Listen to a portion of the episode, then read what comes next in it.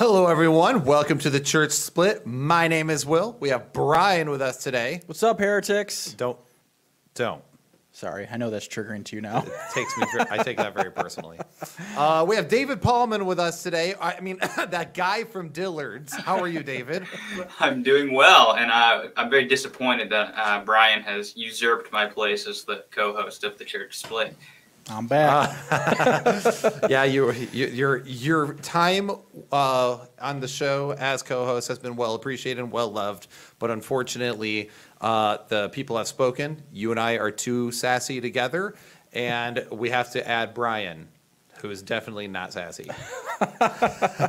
I'll do my best. So um, we are continuing our series. This is actually the last book review. I almost kind of wish, because of everything, we now would have done a fine tooth comb chapter by chapter, um, because I wasn't expecting this to happen. But whatever.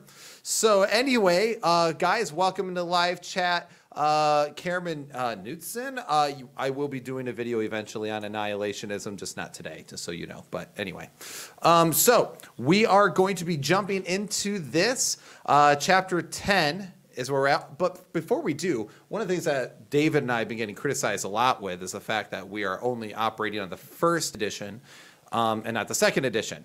Luckily for us, Brian, you got the second edition. I do my best Vanna White impression. So yeah, I actually tried to order the first edition off of Amazon, and it said the first edition. Then in my mailbox, I got this one. So I have like I don't know, 40 more pages of garbage than you have.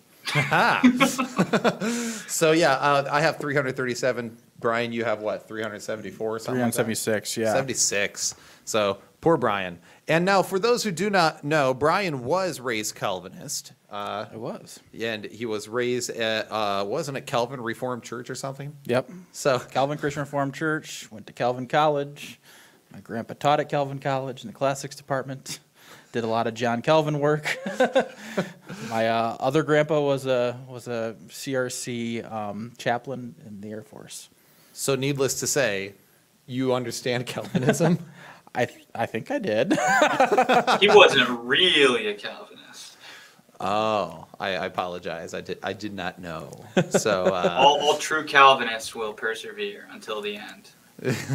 but I was baptized in the in the Calvinist church. I made profession of faith, so I'm in. I'm in the club. I can't leave. I just wanted Locked to give in. a quick shout out here to my buddy Warren at Idol Killer. Hello, buddy. Sorry, he's a shout out to my running crew, and I had to make sure I shouted him back. All right, here, take your mouse back, Brian. All right. I'm going to control the comments today because Will gets a little distracted. It's exciting. All right, so I'm a social butterfly. I like to talk. Do you want to do favorite comment first? our yes, our favorite comment from our most recent video.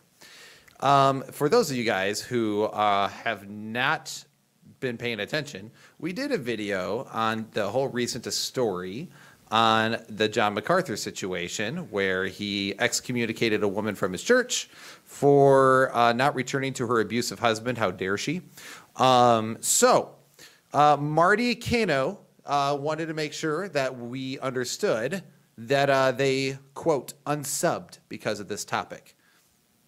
Uh, and the explanation later on was he is my favorite pastor, and I didn't like it that Will said that he was overrated. I didn't even say he was a bad guy, just said overrated. There's that's good grief, y'all.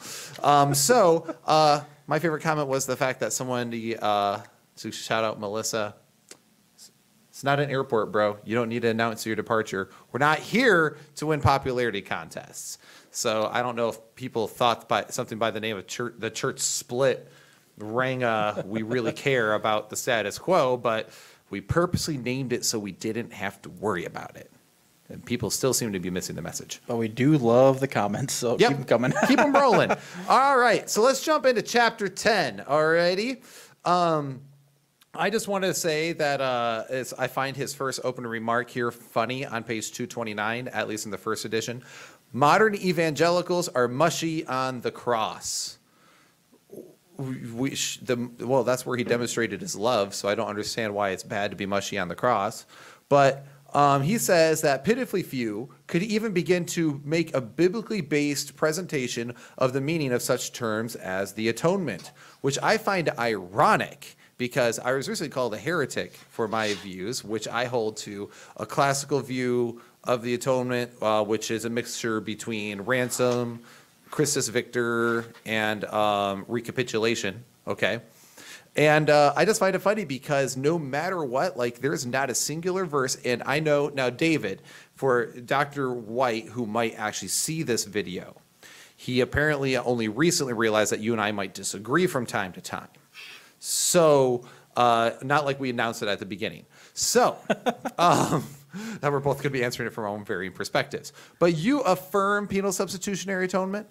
Yes, and that'll come out in uh, today's, you know. Okay, review. great. So do you, and I just real quick, do you affirm that God poured his wrath out on his son? Yes. Okay, so that, so you affirmed classic PSA. So um, I think we can all say that uh, the Bible never explicitly says that. We have to read into various things and come to various conclusions. So um, I don't know if you could agree with that, but I would yeah, say it- that. for for me, it's not like it's not like a salvation issue if somebody disagrees with me on the nature of the atonement, right? I Right. think we all we all agreed, right, that the atonement is vicarious. We all agree that uh, Christ was our substitute in some sense. Uh, but it's you know this particular mechanics of how that works out, right? So I'm a classical Arminian, and classical Arminians do affirm the penal substitutionary theory of the atonement. Uh, we may have some different nuances from the Calvinists because even within penal, you know, even within PSA, there are you know di- differing uh, strands within that. But um, yes, that would be the category that I would uh, classify myself into. Okay, great. Um, great. So then as he moves on, I just wanted to point out that he says the death of Christ is the only means of salvation, but I just wanted to make sure I was nitpicky and said, uh, no, it's the resurrection.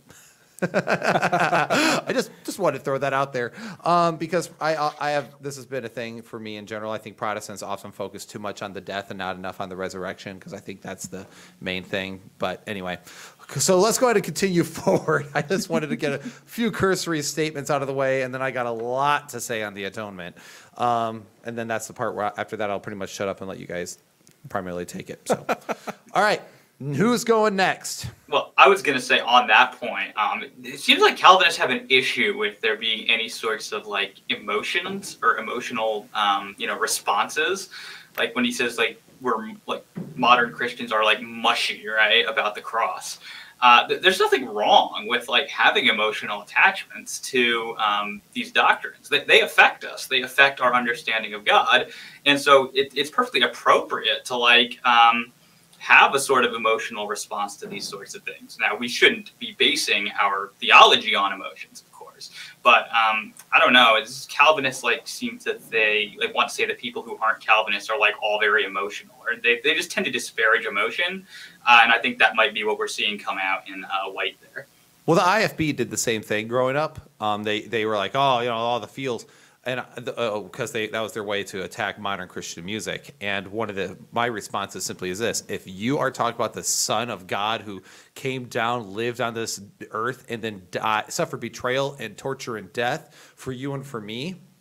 And that doesn't make you slightly emotional. I'm just going to call you a broken human or a serial killer. So, because you should have at least some sort of emotion due to thankfulness for what God has done for you. I mean, only if you've been decreed to have that emotion.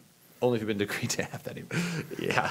Um, so, all right, we'll go ahead and move forward there. Uh, go ahead and t- take it away on because you have yours broken down uh, about how he misrepresents other people's viewpoints. And Brian, Right. feel free to interject. Oh yeah, I will. All right, uh, page 230. Quote Those who do not believe God intends to save a particular people, but instead tries to save the maximum number possible, will reject immediately the idea that Christ's death was intended to actually redeem the elect perfectly. End quote. So, presumably, White has Arminians in mind here. The problem is, Arminians don't actually say this. White puts the phrase the maximum number possible in quotation marks as though he's quoting someone, yet, per usual, he cites no sources. Now, as I've said before, Arminians do not believe that God is trying and failing to save as many as possible. Rather, we believe that God actually saves all and only those who believe. So, again, we see White grossly misrepresenting uh, the Arminian position. Well, one of the things also is that we all affirm that God cho- cho- chooses to believe a particular people. I just choose that. I just believe that He chooses to save those who believe. like, Well, it's ironic too because on the very next page, right? So he's kind of setting up this straw man of Arminians. In the very next page, he's then deriding Arminians for straw manning Calvinism, and he says they don't even believe Christ died for sinners, but just for them. So it's like, hey, here's a straw man, and then oh, but they they use a straw man. Isn't it terrible? It's like you, it's just the same thing. It's so ironic. I raise your straw man with another straw man. Yes, yes, it's true. And again, he goes on, and uh, page 233 repeats this argument again on page 265 and 266. Quote, historic Arminians saw that believing in the idea of substitutionary atonement would not fit with their system of theology, end quote. Now, to his credit, White goes on to cite one Arminian theologian, Kenneth Grider, and as far as I'm aware, this is the only Arminian that gets cited in the book, and he cites him in support of this point. Unfortunately for White, Grider is simply wrong when he states that the acceptance of the penal substitutionary theory of the atonement is a recent innovation within the Arminian tradition. Grider's point is demonstrably false. Jacob Arminius himself held very strongly to a penal substitutionary atonement, as did John Wesley. And these are probably the two most important figures within Arminian theology. Now, in more recent times, Arminian theologians such as Leroy Forlines, Robert Picirilli, Stephen Ashby, and Matthew Pinson have not only endorsed the penal substitutionary model, they actually defend it against other models. And you know, for anyone seeking further documentation on that, I'm going to refer you to Roger Olson's excellent book, Arminian Theology, Myths and Realities. He dedicates an entire chapter uh, basically detailing that plenty of Arminians have always held to the penal substitutionary view of the atonement. So it's just not true that all Arminians, you know, uh, reject this view of the atonement. Uh, White adds no nuance. Now, obviously, not all Arminians accept this view, right? There is diversity within the Arminian tradition. Unlike Calvinists, we don't demand that a person has to accept the penal substitutionary view. But White is giving the impression that Arminians wholesale reject that theory. Uh, again, it's not entirely his fault because he is depending on Grider, who just gets the facts wrong on this point. Uh, so I'm not going to lay all of the fault for this on White. But again, Dr. White, this is why you need to read more than one Arminian. Like, you need to read pretty broadly uh, the Arminian tradition if you want to criticize it. So, oh, go ahead, Brian. Oh, you go ahead. No, no, mine's going to be a while. Go ahead. Well, I just wanted to add, um, you know, he talks a bit about foreknowledge, and and since this is my first time getting to respond, so I'm going to add a little bit of context from the rest of the book. Um, but he talked about he doesn't seem to really kind of grasp the Arminian view of foreknowledge, the Molinistic view of uh, foreknowledge, um, or I would just call the traditional view of foreknowledge, and he just essentially defines it as beloved, and I fi- kind of find that ironic. Um, and on page 235 here, and when I use page numbers, I'm using the new ones. I'm using the modern, more accurate, non-old paths version of this book. Um, but on page 235, he says that uh, we must allow the words used in Scripture to carry their full weight and meaning, but he doesn't seem to do that with the word foreknowledge. And then on page 271, is another, he says it's another instance where the historic term is being redefined, and I'm just thinking like foreknowledge. And on page 312, he complains that Geisler is stripping the term irresistible from all theological meaning, and I'm thinking like foreknowledge. And uh, so I've watched several debates from White because I've actually been a huge fan of Dr. White, especially the debate the debates, and he says quite often that you can't use one side of an argument to make one point and then turn around and use the other side of that argument to make another point. It's it's logically inconsistent.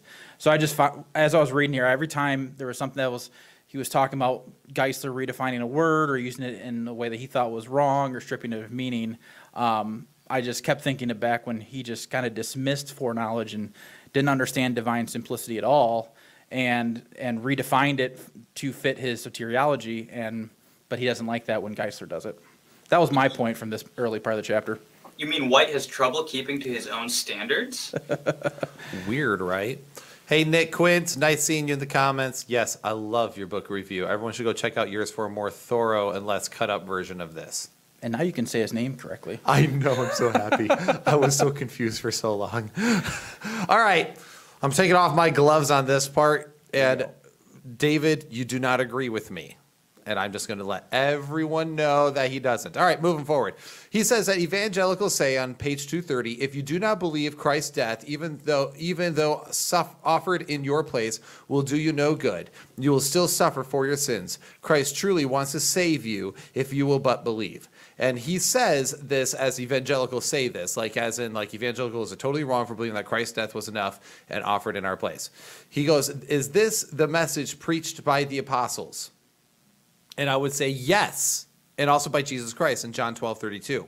But is this the preaching of the cross? Calvinists say no. And they imagine this, by the way, because remember, he says that we have a bad view of the atonement. Now, parts of this that David is going to uh, agree with.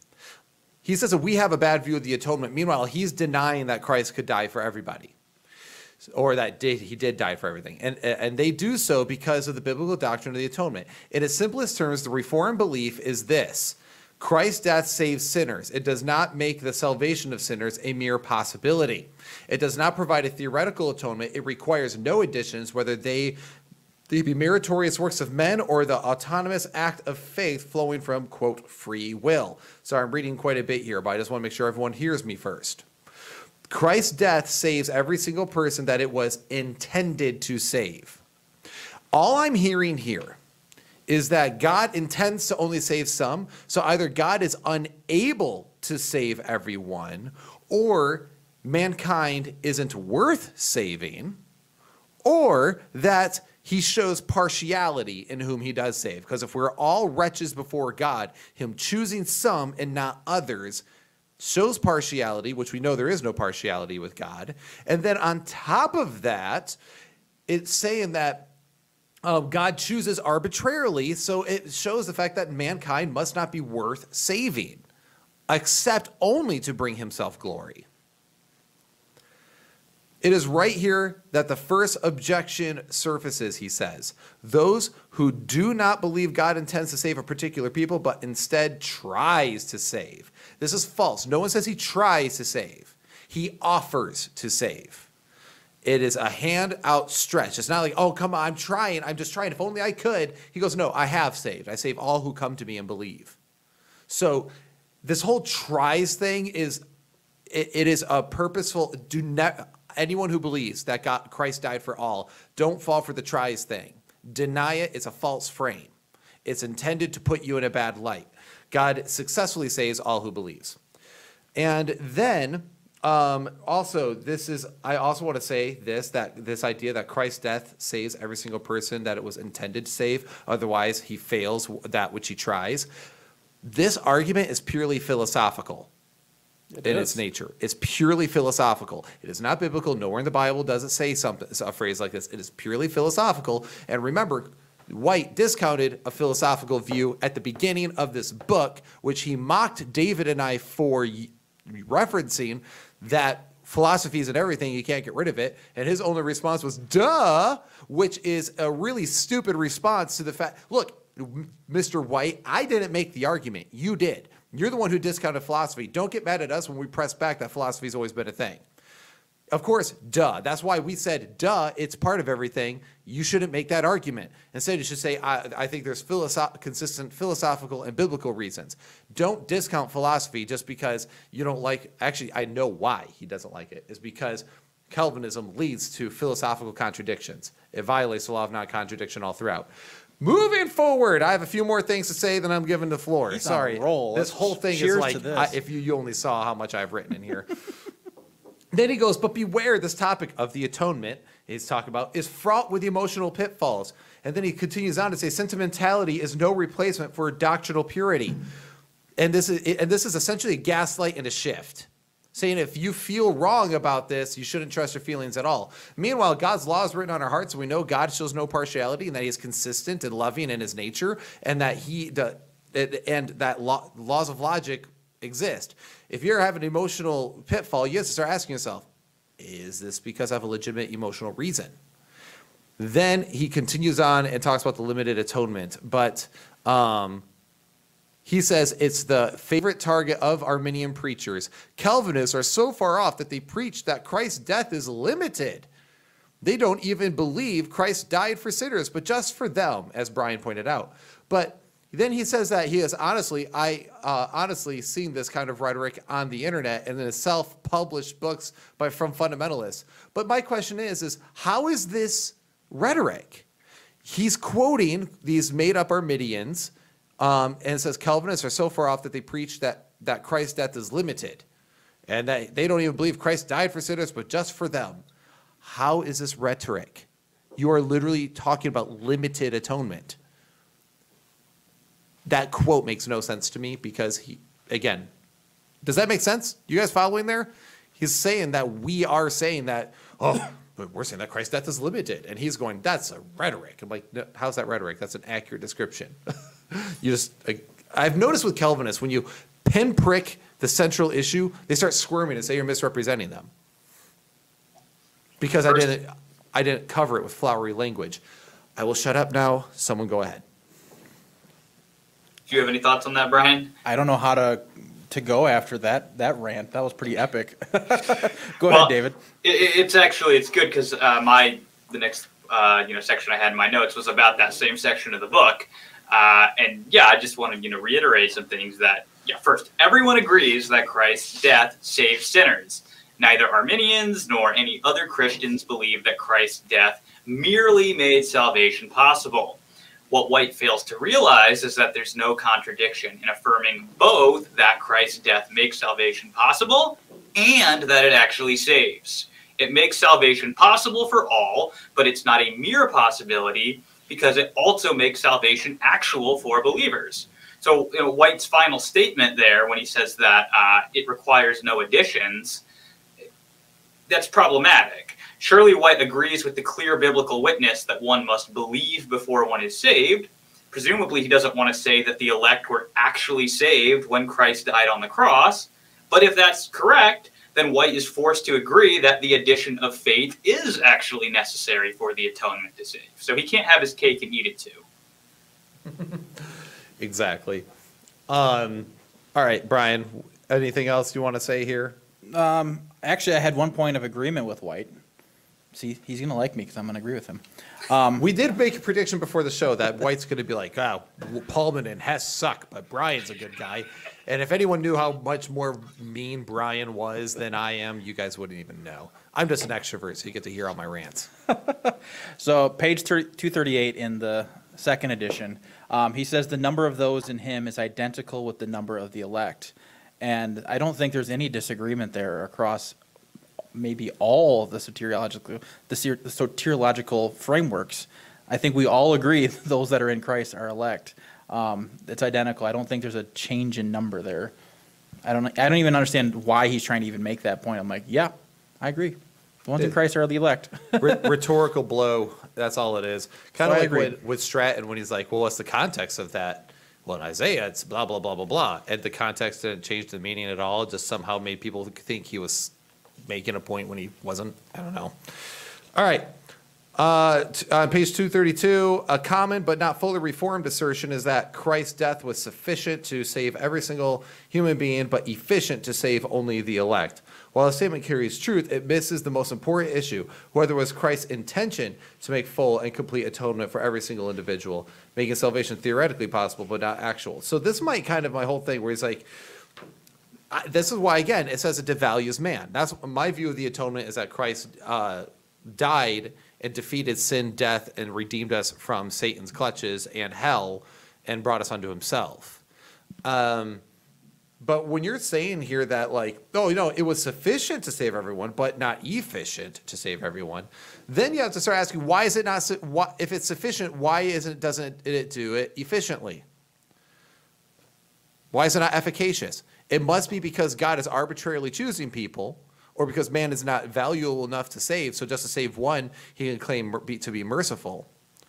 Uh, none of this. It actually, again, people wonder why that the picture of Calvinism is so repugnant to so many people? This is why, and it's also not in consistency with the rest of Scripture. Uh, you have any thoughts on that, real quick, on the sufficiency versus efficacy? Well, uh, no, not on that part now. Okay, all right, we can move forward. All right, so pretty straightforward. All right, go ahead, guys. All right, page 235. Quote If Christ became a curse on our behalf, And if he sacrificially bore in his body on the tree our sin, there is only one possible result the perfect salvation of all those for whom Christ died. End quote. Now, I think that White is offering the strongest argument for limited atonement that is available here, namely the completed language which the New Testament uses to describe the atonement. Arminians believe that the atonement is provisional prior to faith. So, how are we supposed to understand this completed language used in regard to the atonement? I believe that the answer lies in understanding the elasticity of language. We often speak of provisional acts as being completed uh, or finished. For example, if I were to say that my doctor's diagnosis saved my life, I don't mean that no further treatment, surgery, or med- medication was necessary, right? I just mean that uh, that that was necessary, right? Uh, so even though I'm speaking of the diagnosis as sufficient, I still believe that in light of you know the numerous biblical affirmations of the necessity of faith for salvation, we're justified in understanding the statements about the atonement in the same way. It's spoken um, in a completed way, even though additional steps are required, namely faith. The alternative is to deny that salvation is by faith, and that's something which I'm just not willing to do. Fair. And uh, on page 234, he says, It is very difficult to understand upon what basis the Father could forgive those who repent and believe, especially since there is no substitution and hence no payment of the penalty of sin. Because he's making the assertion here that if you don't believe in his particular, not just view of the atonement, but his a particular soteriology, that therefore there must not be a substitution or at least a payment of some sort. All atonement theories, as someone who has studied them pretty pretty dramatically, and I have friends of mine who are messianic, uh, we all affirm that there was a payment, but we affirm that Christ's death, His blood, covers our sin, which withholds us from the wrath of God, which is held up and stored up against all unrighteousness, which is why he's the Passover lamb, because the blood over the doors allowed the angel of death to pass over them because the blood covered them. Y'all, it's almost like there's a parallel here or something. I don't know, but apparently, if you don't agree with him, how, how could there be a, a no payment? This is ridiculous. Anyway, the other thing I wanted to make sure I, I pointed out. Now, uh, Dr. Dillards, uh, my question to you is uh, how old is Calvinism? Hmm, a few hundred years, you know, maybe Few about hundred years? 500. Reformation isk, right? Right around that, some something about a, a Martin Luther guy and a hammer nail and this other French dude with a really big beard and something about predestination. Who So- burnt people at the stake. burning people at the stake with green wood. Anyway, um, so now on page 234, he says modern Arminians are generally unaware of the history of Arminianism and the fact that the phrases, quote, that Jesus took the place of sinners, or quote, Jesus died for us, or quote, Jesus' death paid the penalty of sin, are borrowed from Calvinism. he is making the claim here that to say that Jesus died for us is a phrase exclusively in Calvinism. I'm sorry, even Augustine and Anselm, there's people who came before them that affirm such statements, and they were not Calvinist. Another emphatically wrong statement that when I read that, I my jaw dropped to the floor because it is so innately false. See, now the difference is between this statement and my our statements on the Reformation that White was saying that we made no claim that we were all wrong on is that we never made claims of the things that he was refuting. But here, he actually makes a claim, a historical claim, and it is outright false. All right, I'm done. Continue. Well, to add on this, I had this point much later, but um, on page 302, he's essentially upset with Geisler or saying that he's unaware that he's actually borrowing some theology from Roman Catholicism and essentially saying it's wrong because of that. He actually applies the genetic fallacy there. And I think it's funny because if you borrow, if let's just assume he's right, borrowing from Calvinism makes it wrong. Catholic, Catholicism? But if you borrow it, no, if you borrow from Calvinism, it makes it wrong. The Arminians are wrong. They don't know where Oh, they got I it see. from. Borrow from Catholicism, it's wrong because the Catholics are wrong. So I don't know which way to go with White here. Is is do I have to believe? Can I believe in Jesus Christ and that Jesus is God because the Catholics do? Is am I just too close to Rome here? Is that a that's a Calvinist view too? Is it wrong because Calvinists believe that? I don't. I honestly can't follow this logic here. It's because it's not logical. He uses the genetic fallacy all the time. It's, it's from Rome. It's like a good chunk of all of our theology is from Rome because it's almost like we were one church and then it broke off into other churches. Ugh, I can't handle Can I it. can I just add, like we've done a lot with the IFB. I don't understand the IFB and, the, and and Calvinism has such a strong aversion to anything that's even close to Roman Catholicism. Like that's that's an argument within itself. Well, if they're just gonna take you back to Rome. It's like, okay, like some of that stuff was true, right? like we can't just throw out the whole baby with the bathwater. We, okay, there was parts of it that we liked. Luther liked some parts. Calvin liked some parts. Right. Well, and then I also my last point here is he says, uh, if Christ became a curse on our behalf, and if he sac- sacrificially bore in his body on the tree our sins, there is only one possible result: the perfect salvation of all for whom Christ died. And then, of course, he makes it out like it's only the elect. I would argue that, and I know you would disagree with me, uh, David, so that's okay. But I'm just going to, I would say, I would argue that if Christ truly took the penalty and really bore all of God's wrath on mankind's behalf, that that would actually lead to universalism. Um, and I've, I can more articulate that argument a different time, but I'm more making that statement of like, well, actually, because he says the only thing that follows. It's like, well, actually, a few things could follow from that, and I would argue, I think it makes more sense of universalism with such a statement. Um, I know, again, David, you disagree, and that's okay. I won't debate you on it here. Okay, cool. Maybe we, actually, it might be fun to, uh, conversation for you and I to have some time, pu- have coffee and chat over the channel about the atonement. It'd be a good time. It, it could be a blast. But the, the, White is not, you know, limited to having, uh, you know, kind of tensions in his own thought when it comes to when it's all right to borrow from people and when it's not all right to borrow from people, regardless if such borrowing really even takes place. But uh, it, it was really interesting to me, right? He makes much out of Hebrews 7:25 when he's arguing for limited atonement, right? It says that Jesus is able to save those who come to God through him. And so uh, basically, White's implication is that this contradicts Arminianism because White apparently thinks that we don't believe that Jesus has this ability. Now, obviously, that's false, but leaving that aside, White sees this statement as the ground for understanding Jesus' final words on the cross it is finished. White says that this stands in contrast to the claim that salvation is possible, and this is taken as evidence for limited atonement. Frankly, the contradiction here shines luminously. Hebrews 7:25 states that Jesus is able to save those who come to God. This implies that there are some who have not yet come to God, and thus some who are not yet saved, but will be saved when they do come to God. The saving is conditional upon coming. This completely contradicts White's claim that Jesus' words, it is finished, should be understood as saying that the work of salvation is finished. On the contrary, we should, on the basis of Hebrews 7:25, understand these words to be saying that the work necessary to make salvation possible is finished.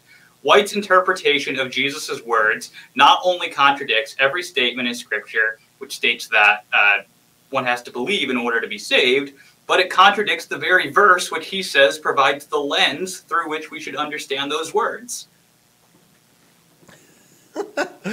Yes. Um, Yeah, that's just But- funny. I I just think the timing aspect of it too. Even in Calvinism, when you believe that regeneration has to happen before faith, um, that still is creating this timing mechanism, right? They're they're unregenerate, uh, hateful towards God. Everything they do is of the flesh, so they're not saved at that point. But then at some point in time, they're they're magically regenerated. Maybe they see Jesus on the road to Damascus. Maybe they just get a normal old regeneration. We don't really know. But eventually that timing happens and now they're saved. So there is a time period even then. So there is a potential for that salvation prior to being regenerated as well. So I think we just struggle. I think a lot of people struggle with just putting God in time and trying to rationalize what we read here and and not, not understand that a lot of times God is speaking outside of time in general. So Well, which is why also there's different views of God in Yes. time, outside of time, part of time. Does uh, we had a Warren in here, and I, I know he talked about time being part of God's nature. Ryan Mullins has discussed. Doc, Dr. Ryan Mullins is brilliant, um, and he's got a lot to say there. But one of the things I wanted to point out here is at page two thirty eight. Uh, this brings us to a vital truth that Jesus Christ intercedes for the elect of God. I just want to point out that, yes, but the elect are those who believe. That's definitionally what it's always been. If you read Jude, and a lot of scholarship has come out on this. If you read what Judaism has always believed, they believe that all those who followed God were the elect. They believed as a group. Like those who are part of this group are elected by God because it's this group. In other words, uh, one of the things that Geisler says, and I, I agree with the analogy, is that God predestined the bus, not the passengers. it's like, yes, if you're part of my little group here, yes, you get to you you are my elect. If you aren't part of this group, you're out. But then that Um, violates the, the philosophy of it being a personal salvation. Yeah. Why? By the way, did you, were you about ready? Is that your cue? No, I will say that later. I just Okay, you just all made me right. think of it. We're, we're foreshadowing our- at one of Brian's points. All right, so um, I'm not actually going to uh, get too much more into this part. I have a lot on the on the atonement, but I don't want to keep just prattling on. Uh, we can I, we can move forward. All right, I'll right. give that. So, sorry. Did you want to say something, Brian? No, go ahead. All right. White turns to defend limited atonement from Romans 8, 32 through 34. The verse reads, He who did not spare his own son, but delivered him over for us, how will he not also with him freely give us all things? Who will bring charges against God's elect?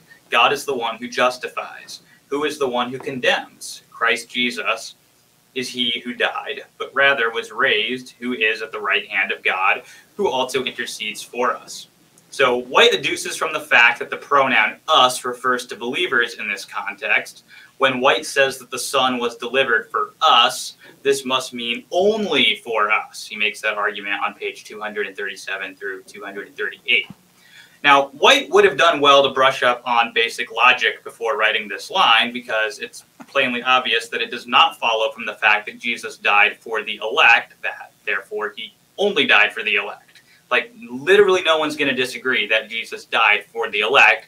White needs to find a verse that says he only died for them. Nothing in Romans 8 limits the scope of Christ's death. It just doesn't. Facts. I had nothing to add. Fair. I have all my snarky notes later. Okay. okay. Want me to move on to Hebrews 7? yeah. Let's go. All right. White moves to defend limited atonement from Hebrews 7 23 through 25. Quote, the former, pr- not quote from White, quote from the actual text. The former priests, on the one hand, existed in greater numbers because they were prevented by death from continuing. Jesus, on the other hand, because he continues forever, holds his priesthood permanently. Therefore, he is also able to save forever those who come to God through him, since he always lives to make intercession for them. So White infers from this text that Christ, uh, quote, Christ intercedes for all those for whom he died. And, quote, the scope of atonement then is the scope of intercession, page 241. Now, what I want to know is by what rule of inference can this conclusion be drawn? The text says nothing about Christ's death, much less that the scope of the atonement and Christ's intercession are coextensive.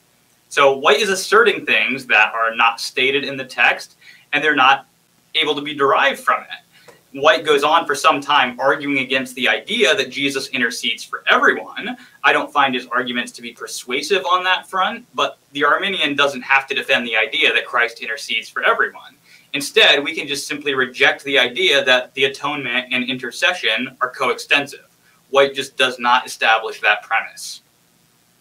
Um, yeah, then on page two, well, his whole exegesis of Hebrews throughout this part portion of the book is actually pretty rough. Yeah. Um, it is really rough. Um, I don't have, I don't think we have time to do a full, full breakdown of every passage, but if at page two forty three, he says, "If his self sacrifice puts away sin, how can any man but for whom Christ died be held accountable for those sins? Simple, by failing the condition, the condition to believe." That's how God can hold people accountable because they failed the condition. Um, Then he goes on, and this is a really, I wrote, just wrote a comment on the site that said this is a really stupid argument because it is stupid. It's a stupid argument and it's bad and he should feel bad. All right. So, what does the one offering of the body of Jesus Christ accomplish? The setting apart of believers. The passage does not say, by the one offering of the body of Jesus Christ, it has been made possible for people to be sanctified if they will only exercise free will. It's a really stupid argument when you start it- uh, completely rewriting a passage to try to paint your opponent as foolish. It only works if you are showing the fact that they are redefining a, na- a normal term. That, that's the only time that this kind of argumentation is effective. Um, but otherwise, the passage in Hebrews 10, free will is implied. It's free, free will is implied all throughout the Bible. You know why? It's because it's Jewish, and guess what? The Jews still affirm free will. Sorry. Uh, Dal- Dalton Blackman, I definitely did. Also, um, he, uh, Dalton, hey, can you go to his other comment right above? No, not that one. So sorry, sorry, sorry. Uh, what that one? Yes. To go back to your Rome genetic fallacy, he did say this: If White is arguing that sound theology is determined by how far from Romanism it one, one is, then he should reject the Trinity as well. And that was kind of our point. So anyway, Yeah, and you made a good point when it comes to you know Hebrews, right? That whole book is incredibly problematic for Calvinists. Like it's the book that they don't really spend a lot of time in. Like they love Romans and parts of the Gospel of John, but they'll tend to really shy away from Hebrews, and for good reason. Like a major problem for White's use of Hebrews to support the doctrine of limited atonement is found in the many warnings against losing one's salvation found throughout the book. These mm-hmm. warnings entail that it is at least possible for some of those for whom Christ died to fail to be saved. The strongest warnings appeared in 6, 4 through 6, and in 10, 26 through 29. Now, White, oddly enough, completely ignores Hebrews 6, 4 through 6, but he does try to explain away Hebrews 10, 26 through 29. I want to read the verse here because I think it's pretty clear. Quote, For if we go on sinning willfully after receiving the knowledge of the truth, there no longer remains a sacrifice for sins, but a terrifying expectation of judgment and the fury of a fire which will consume the adversaries.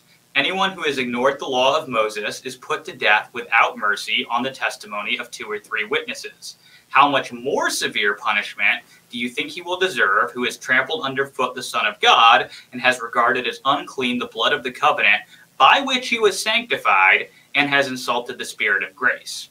So, to White's credit, he realizes the futility of the usual Calvinist interpretation of this verse, which tries to say that the word sanctification is not salvific there. Uh, instead, White posits that Jesus Christ himself is the one who was sanctified by his own blood. He says, quote, the error that is often made in regards to this passage is to understand by which he was sanctified to refer to the person who goes on sinning willfully against the blood of Christ. But remembering yet again the argument of the writer, we see that the writer is referring to Christ as the one who is sanctified, set apart, shown to be holy by his own sacrifice. And that's on page 244 through Ugh. 245. Now, this interpretation becomes impossible when we consider something that the author of Hebrews said back in chapter 7, which White, White loves chapter 7, but not the early part. Um, in Hebrews 7 7, uh, the author is contrasting Jesus' work as a priest with the work of the Levitical high priests. Now, the priests under the Old Covenant had to offer a sacrifice to cleanse both themselves and the people. White seems to think that Jesus similarly had to sanctify himself. However, Hebrews 9:14 is clear that the shedding of blood is for the purpose of cleansing sinners. Moreover, it says Christ was without blemish before the crucifixion, indicating that he himself needed no cleansing. Hebrews 7 26 through 27 is especially problematic for White's reading. Listen to the verse. Quote, For it was fitting that we should have such a high priest, holy, innocent, undefiled, separated from sinners, and exalted above the heavens. Get this, who does not need daily, like those high priests, to offer up sacrifices first for his own sins and then for the sins of the people, because this he did once for all when he offered up himself. So, for White to suggest that Jesus needed a personal sanctification prior to his atonement for sins would violate the all important message of this text, namely that Jesus was a better high priest because he didn't need a sanctification. The very Bingo. idea that one can be sanctified by their own blood that undermines the logic behind sanctification. The whole reason that one gets sanctified by the blood of another is because one is sinful and therefore unacceptable. For someone to be sanctified by their own blood would imply that that person is impure and so that their blood is not capable of sanctifying them in the first place. Uh, Christ was always holy and so he didn't need to be sanctified. Uh, my friend Ben Henshaw said it the best. He said, quote, we may find it disturbing to accept the possibility that one truly uh, truly cleansed by Christ's blood can yet apostatize and perish eternally. But we should be far more disturbed by any interpretation that seeks to make the holy and blameless Lamb of, Lamb of God in need of purification by his own blood. Yeah, and see, and that uh, uh, it's like uh, I got called heretical for my views of the atonement. Wow. But White thinks that Jesus needed to be cleansed by his own blood because he wasn't perfect enough or something. Yeah. So then also it's funny because on uh, page uh, to get more on my uh, atonement kick, he says propitiation, uh, page two forty six. Propitiation is the sacrifice that brings forgiveness and takes away wrath. Uh, propitiation um, is our translation there. The Greek word, of course, deals with the idea of taking away wrath because it takes place within the Greek culture. And Greek culture, that word there is usually something that they would even use in the Greek culture that carries the idea of satisfying the wrath of the Greek gods. However, um, if we go back to the Old Testament and we actually understand the Jewish view of this, of course, in normative language, there's a cultural meaning of these things, and these things are, of course, are Judaic in their background, not necessarily Greek.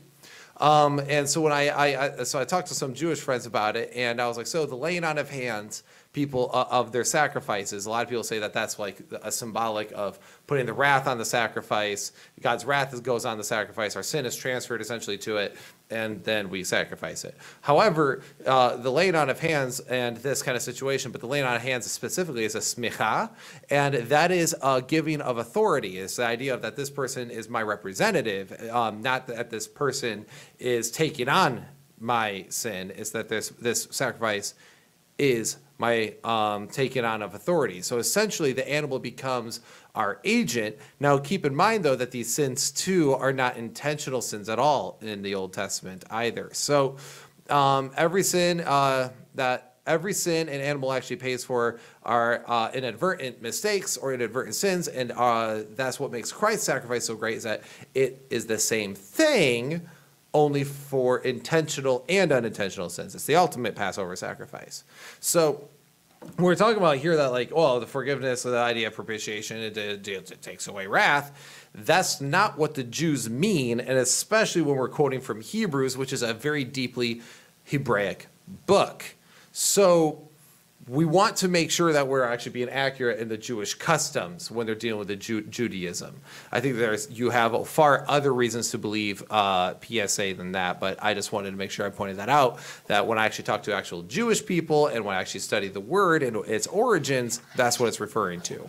So is this a, and I quote, another instance where a historical term was being redefined? Page two seventy-one. Yes, But, Mr. Moore. but, but White, uh, or but but Will, did you did you pronounce that Greek word correctly? Because if you didn't, then I can't take anything you say seriously. Well, luckily, point. luckily for me, smicha is a Hebrew word, so you're wrong, and I could be wrong, and we could all just be wrong because we mispronounced something, and we shouldn't be taken seriously. I want to Sorry, go back. Greg Benson. Benson was a wonderful man. I want to go back to Hebrews 10 because I the I took more of a phil- philosophical um, approach to this one, which I just thought it was kind of interesting given White's worldview here, um, because he says on page 244, it's a warning to anyone who would have a knowledge of truth and yet, despite this, go back to the old ways and old sacrifices.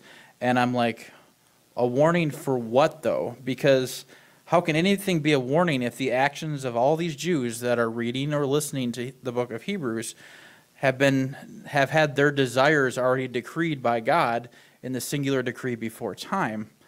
Um, and is this warning even possibly effectual? Because if these Jews are saved, then what is lost by going back to the sacrificial system which they were predisposed to follow anyways, what are they losing? And if they aren't saved, can they even have knowledge of the truth? Is isn't that in the category of spiritual knowledge?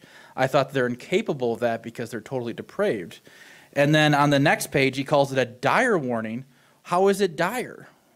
Do they have free will to change their mind?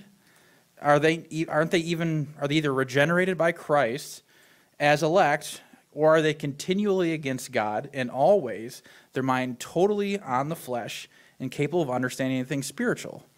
So, and then on page 246, he says that they spit in the very face of the Son of God.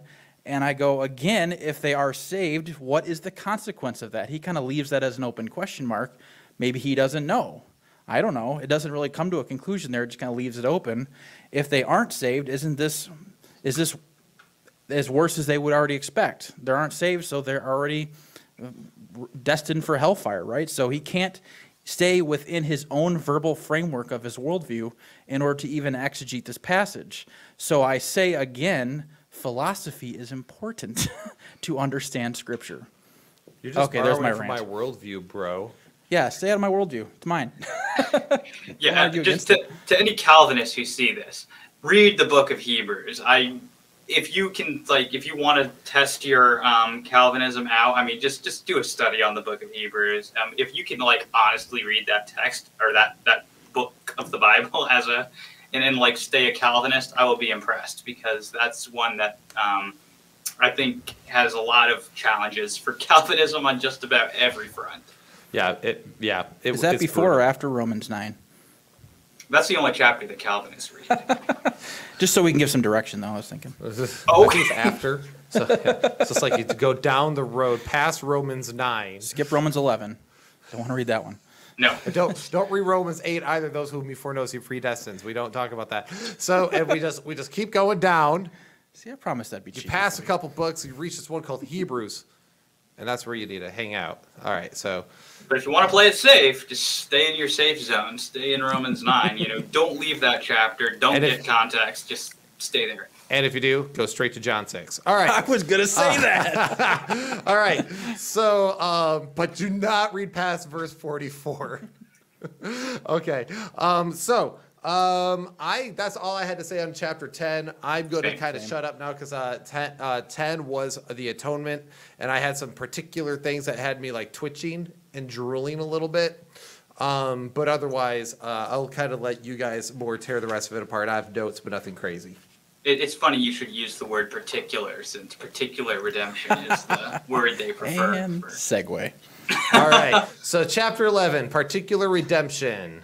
we have some particular things to say about this chapter. Um, so, yeah, I mean, White spends the first 11 pages of this chapter, well, at any rate, in, in the first edition, it's the first 11 pages of the chapter, basically criticizing Geisler for his treatment of the issue of the atonement, and in particular for his argument that John Calvin denied limited atonement.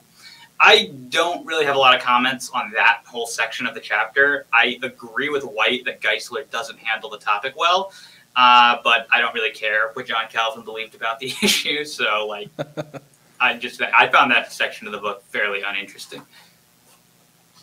Agreed. I remember getting to that too, and I was like, "Get to the point, bro." So yeah, you're good.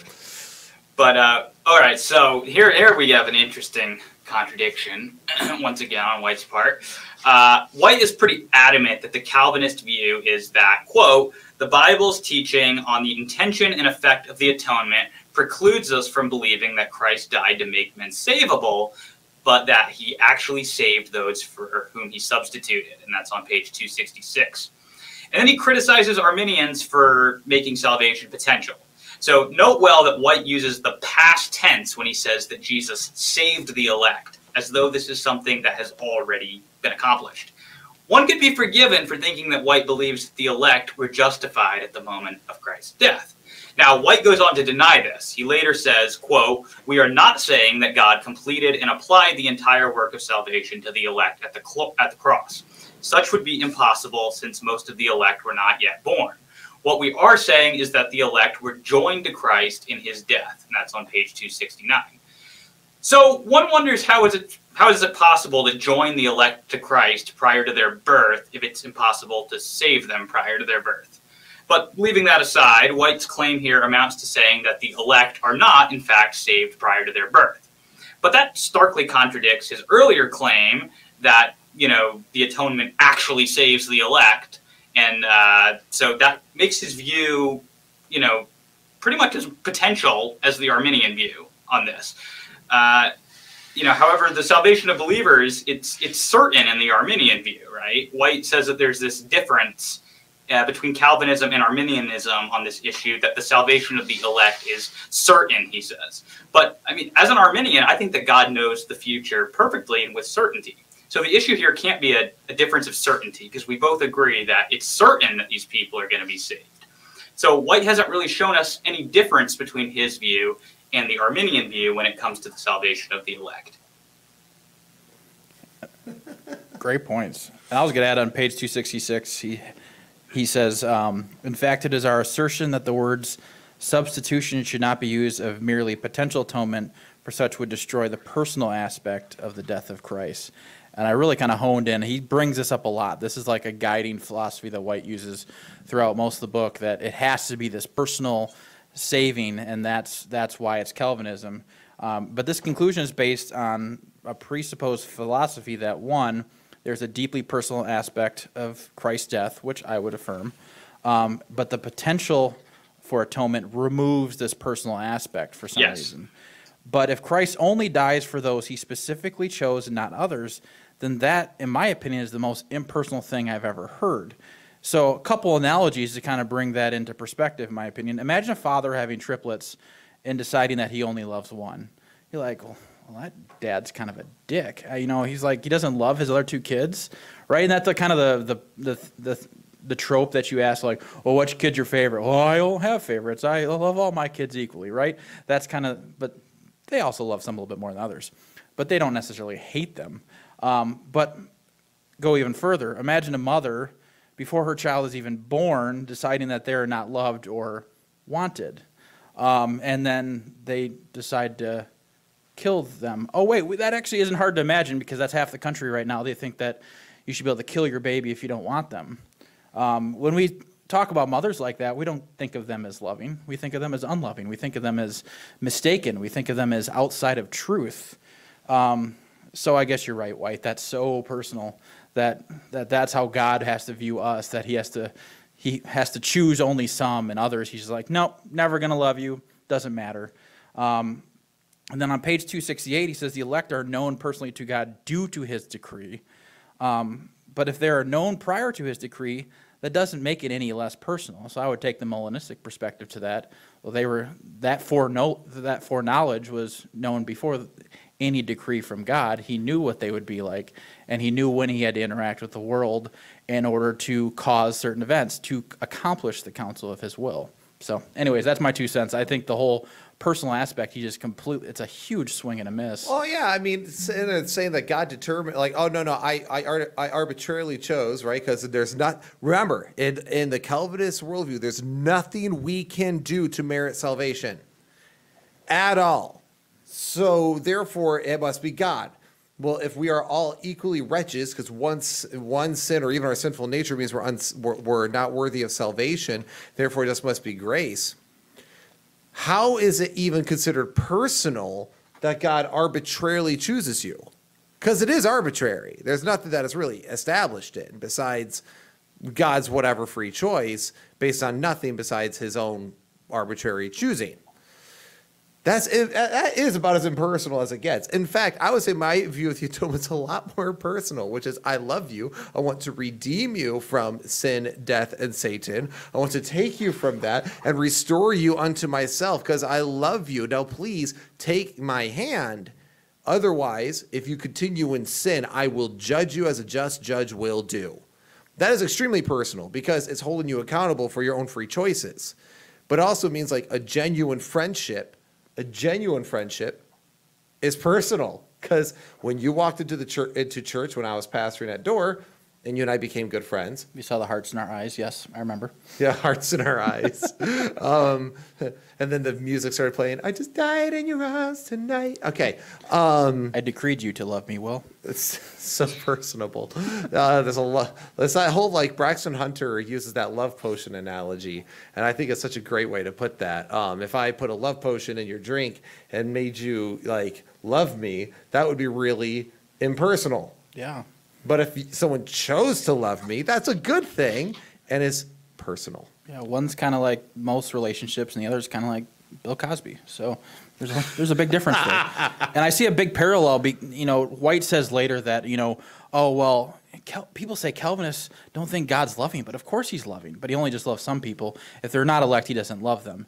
And I see such a same parallel to when we're having our pro-life discussions with people, and you talk to someone who's pro-choice, and like, people say I don't like kids. I love kids. I just if they're not wanted, we should kill them. I, definitions of words matter. If you say that God doesn't love the majority of the world, then I, I don't see how you could say that he's a loving God.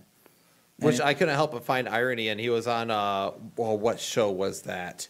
It was a talk show, uh, pretty big one. Uh, they were talking about LGBT and trans issues, and he kept talking about how God loves us, and that's why we should not be trans, is because we should model his creation, um, because God loves us and sent his son for us, and we ought to reflect his creative order.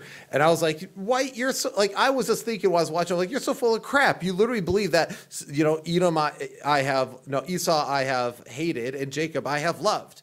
And that you justify that God is able to hate people arbitrarily, that he didn't love all of us. Yeah, you can't even know who he loves. Like so, when I saw that is recently, uh, my coworker uh, Brent has been going through a bunch of that, uh, and he found that and he sent it to me, fi- thinking it was funny. So anyway, So Continue. basically, we Sorry, can say that it's not a meaningful statement.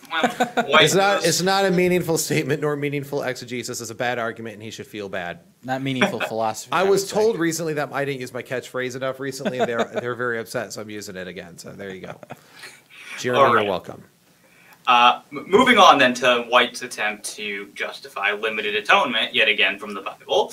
Uh, he argues on the basis of John 17 9. Jesus says, I do not ask on behalf of the world, but on behalf of those you have given me. And White argues that Jesus, quote, specifically differentiated between the objects of his prayer and the world. This distinction, introduced in a particularly poignant salvific context, causes Arminian exegetes no end of trouble end quote, page 262 through 263. So, first of all, uh, it's noteworthy that White apparently grants that the term the world in this verse refers to those who are not elect.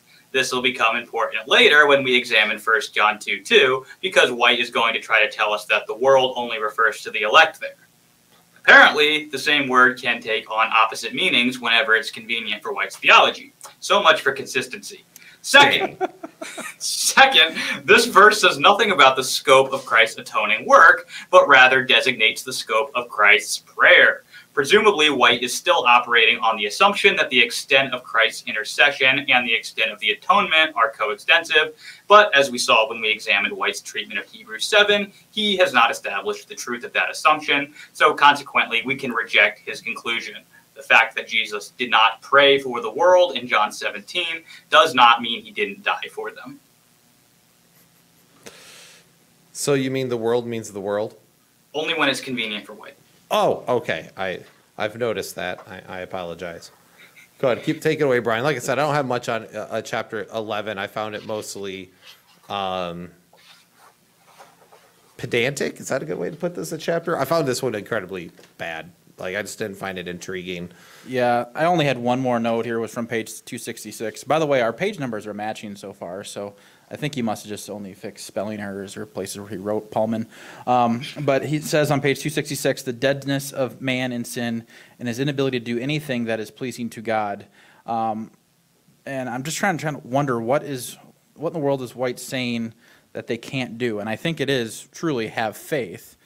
But faith itself isn't something that's pleasing to God necessarily. It's simply the condition for salvation. Just having faith isn't a good work. It's something that's counted to us as righteousness through the saving grace of Jesus Christ. So many Christians, I, I, I used to think this long ago as a Calvinist, ironically, many Christians picture faith as this good work that they should be complimented for, that somehow cosmically pleases this otherwise wrathful God. Um, and White infers here, seems to infer that faith is somehow this pleasing thing to God, but I think that's a wrong category. It really is this condition for which he sets for grace to flow through for salvation. That's Yeah, my I think- cents on that. I, I think that's an important point. Right? I mean, I- we could say that faith is pleasing to God in a sense, but it doesn't make you pleasing to God. Like you're not Right. fully pleasing to God just because you have done something that is pleasing to Well, God. just like it's more pleasing to God to give to the poor rather than to murder, whether you believe in Him or not. Um, well, I think we many people miss these parts. But one of the things I wanted to ma- mention, I did have one note that I found was funny on page 254 in this chapter. Knowing that such a statement can be challenged, because he talks about um, Geisler when he talks about John Calvin. Um, uh, he says, so knowing that such a statement can be challenged, Dr. Geisler included an appendix titled, Was Calvin a Calvinist? This appendix amounts to a grand total of only five page, pages of citations. There is not the first attempt to interact with a single Reformed work on the subject, which is ironic because he only quotes one Arminian in the entire book. I just can't help but find this to just be really a hilarious ironic. I'm like, oh, I guess it's true for me, but not for thee, huh? You know, he he could just send you know uh, five pages of citations, but doesn't try to interact with the Reformed work. Well, just like you only cite Geisler, you don't really try to interact with any Arminian work. Get out of here! It's just a bunch of nonsense. Anyway, Well, if we're focusing on the irony of that chapter two, on the next page, he says, he, he, he chides Geisler to saying, but even the most cursory examination of Calvin must provide more than a few isolated quotations, which I thought was really funny because I remember someone on YouTube providing only a few isolated quotations and making, I don't know, like five episodes on one part of one video before you even watch the whole thing and seemed to take these isolated quotations. Even one was you reading a comment and they attributed it to you, and then I think he went on a 20 minute rant about he's taught like 100 courses on, on the Reformation. So I just find it funny that, again, Geisler's bad. You, you should not listen to him because he did that. But also, please, please subscribe to um, James White on YouTube for, for him to do that to other people, including you two. Uh, well, I mean, to to be fair with White on all of that, you know, uh, he's just such a popular apologist that he doesn't need to be held to the same standard. That's that's a that's an argument I've been hearing. So He was He's literally above traveling at the time. He could have listened to you while he was driving and listened. It wasn't like you guys did a seven-hour video. He could listen to more than 20 minutes before responding. no, my favorite part is how Pallmann is not worth the time of the Calvinist community. Only like six episodes of his own show. You do have to love that, right? Anyway. Uh, I, I only had one more note here on uh, chapter 11, and I just wanted to deal with what I think is one of the most important texts uh, when it comes to the issue of the extent of Christ's atonement. And of course, that's 1 John 2 2. Uh, the text reads, And he himself, speaking of Christ, is the propitiation for our sins, and not for ours only, but also for the sins of the whole world. Pretty clear, right? White tries to escape this verse by suggesting that the term whole world simply refers to both Jew and Gentile Christians, pointing to Revelation 5 9 through 10 and John 11 5 2. The relevance of these far removed passages, according to White, is that they're written by John and that they are soteriological. He makes that argument on page 275. Uh, in my opinion, that's hardly reason enough to think that they are directly relevant to the interpretation of 1 John 2 2. Perhaps more importantly, neither of these texts uses the term world, so they give us absolutely no insight into how John might be using the word in 1 John. The fact that White is bringing up irrelevant verses suggests that he's attempting to distract from the issue at hand. And notice how upset he gets when somebody like uh, Leighton Flowers will go to a text outside of Romans 9 to interpret Romans 9. He'll be like, no, no, no, you're running from the passage. But it, he's allowed to do that in 1 John 2. I mean, give me a break. Uh, White makes almost no attempt to deal with the formidable arguments against his interpretation of 1 John. Although 1 John's a pretty short book, it contains a whopping 23 uses of the word world. None of them can be clearly shown to mean the elect, and usually the word means the opposite. This is significant because if we're ever unclear on how a biblical author is using a word, we can consult their other uses. When there are a large number of other uses, as there are in this case, that gives us a pretty high degree of confidence in what the author is trying to communicate.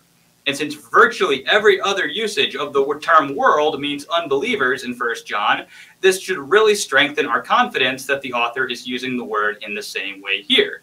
And if that's not enough, the exact term whole world is used again in 1 John 5:19.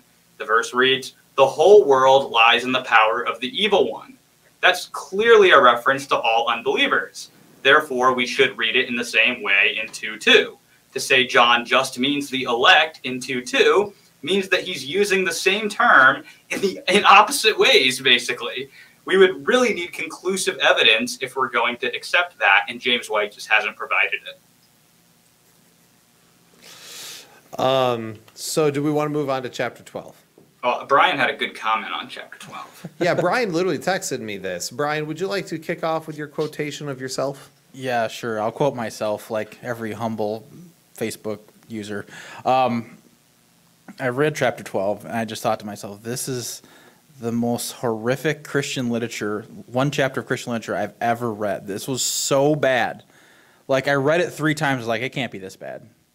And it's full of notes. I mean, it's just like, nope, that's wrong. That's not context. I mean, it's again, White doesn't even follow his own rules here that he that he goes after Geisler for through this entire chapter.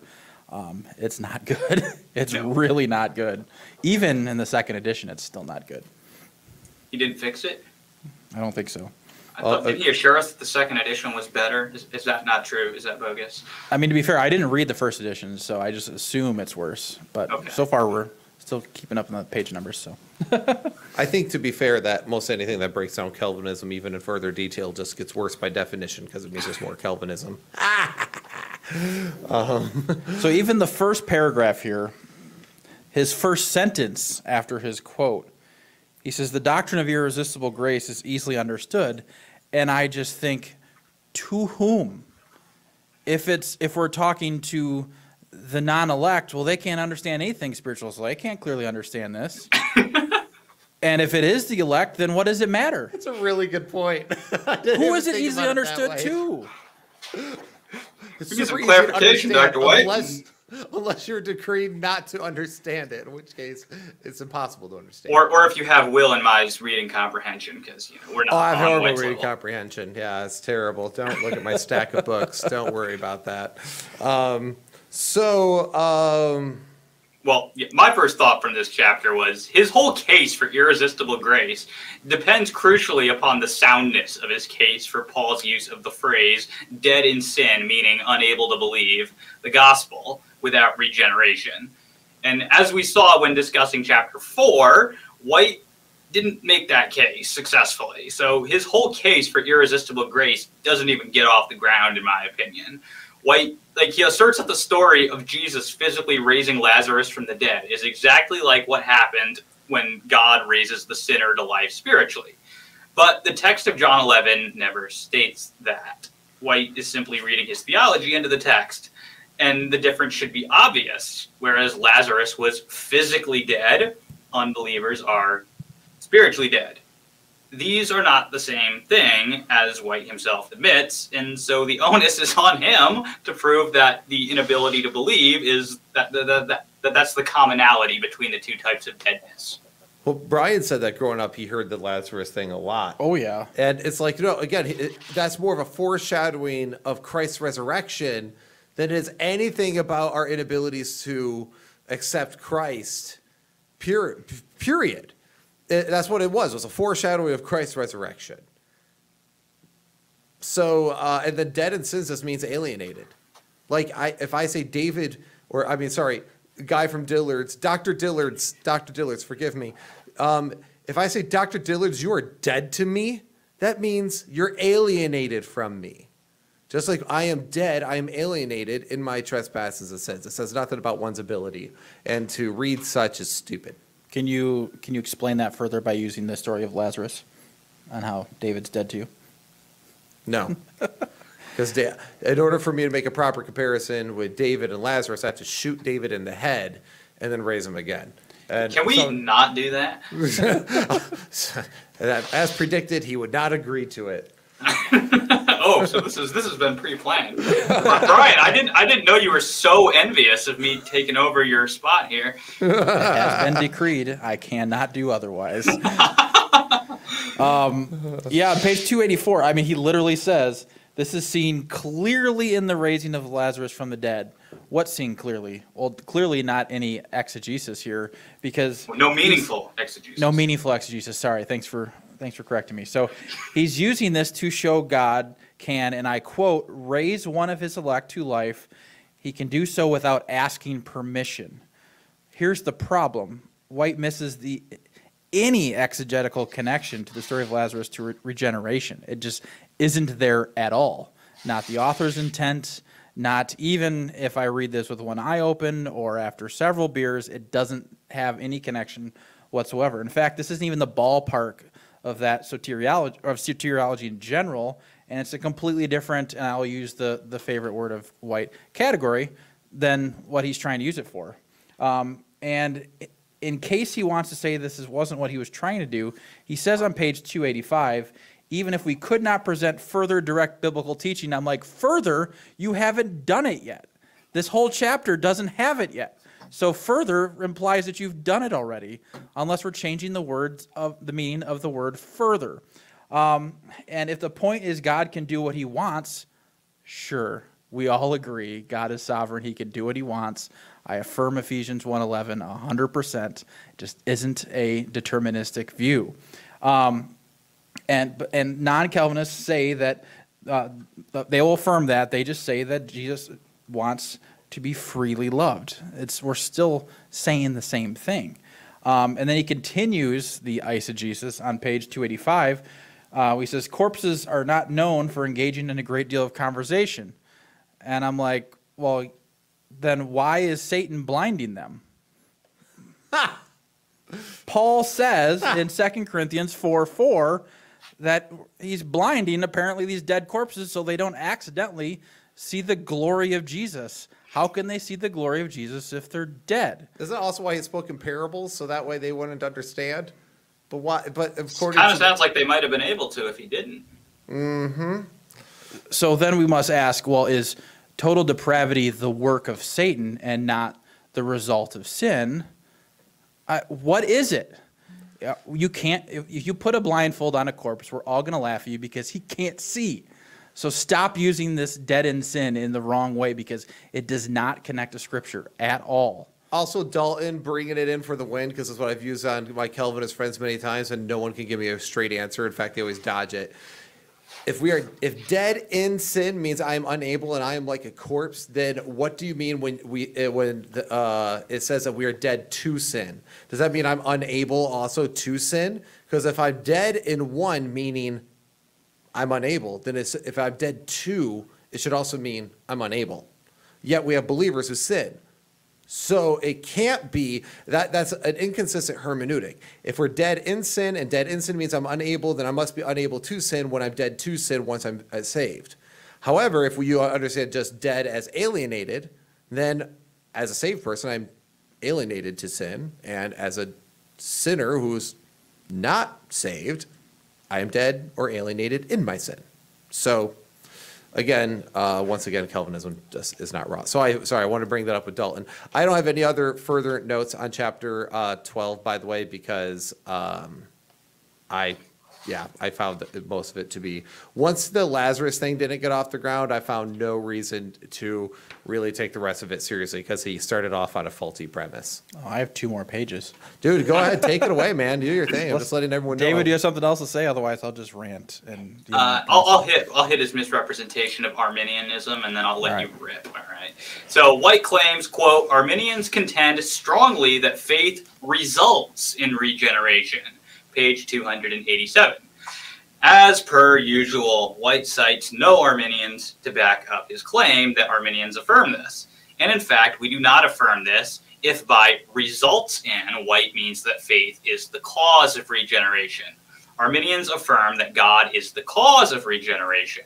However, we believe that he regenerates sinners in response to their faith. So we do affirm the priority of faith over regeneration. We do not affirm that faith causes regeneration. Take it away, Brian. All right, so page 289. Um, he says the obvious question. He's talking about Lydia here. The obvious question is why would God have to open her heart and to what end? And White thinks that God opening Lydia's heart is regeneration.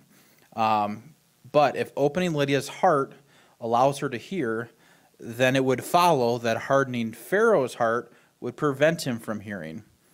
But we are told that Pharaoh, by James White, was a vessel of wrath through the, the freedom of the potter from the beginning of time. He never had a chance to be saved. He was never chosen to be saved, so therefore he wouldn't. So why would he have to harden his heart?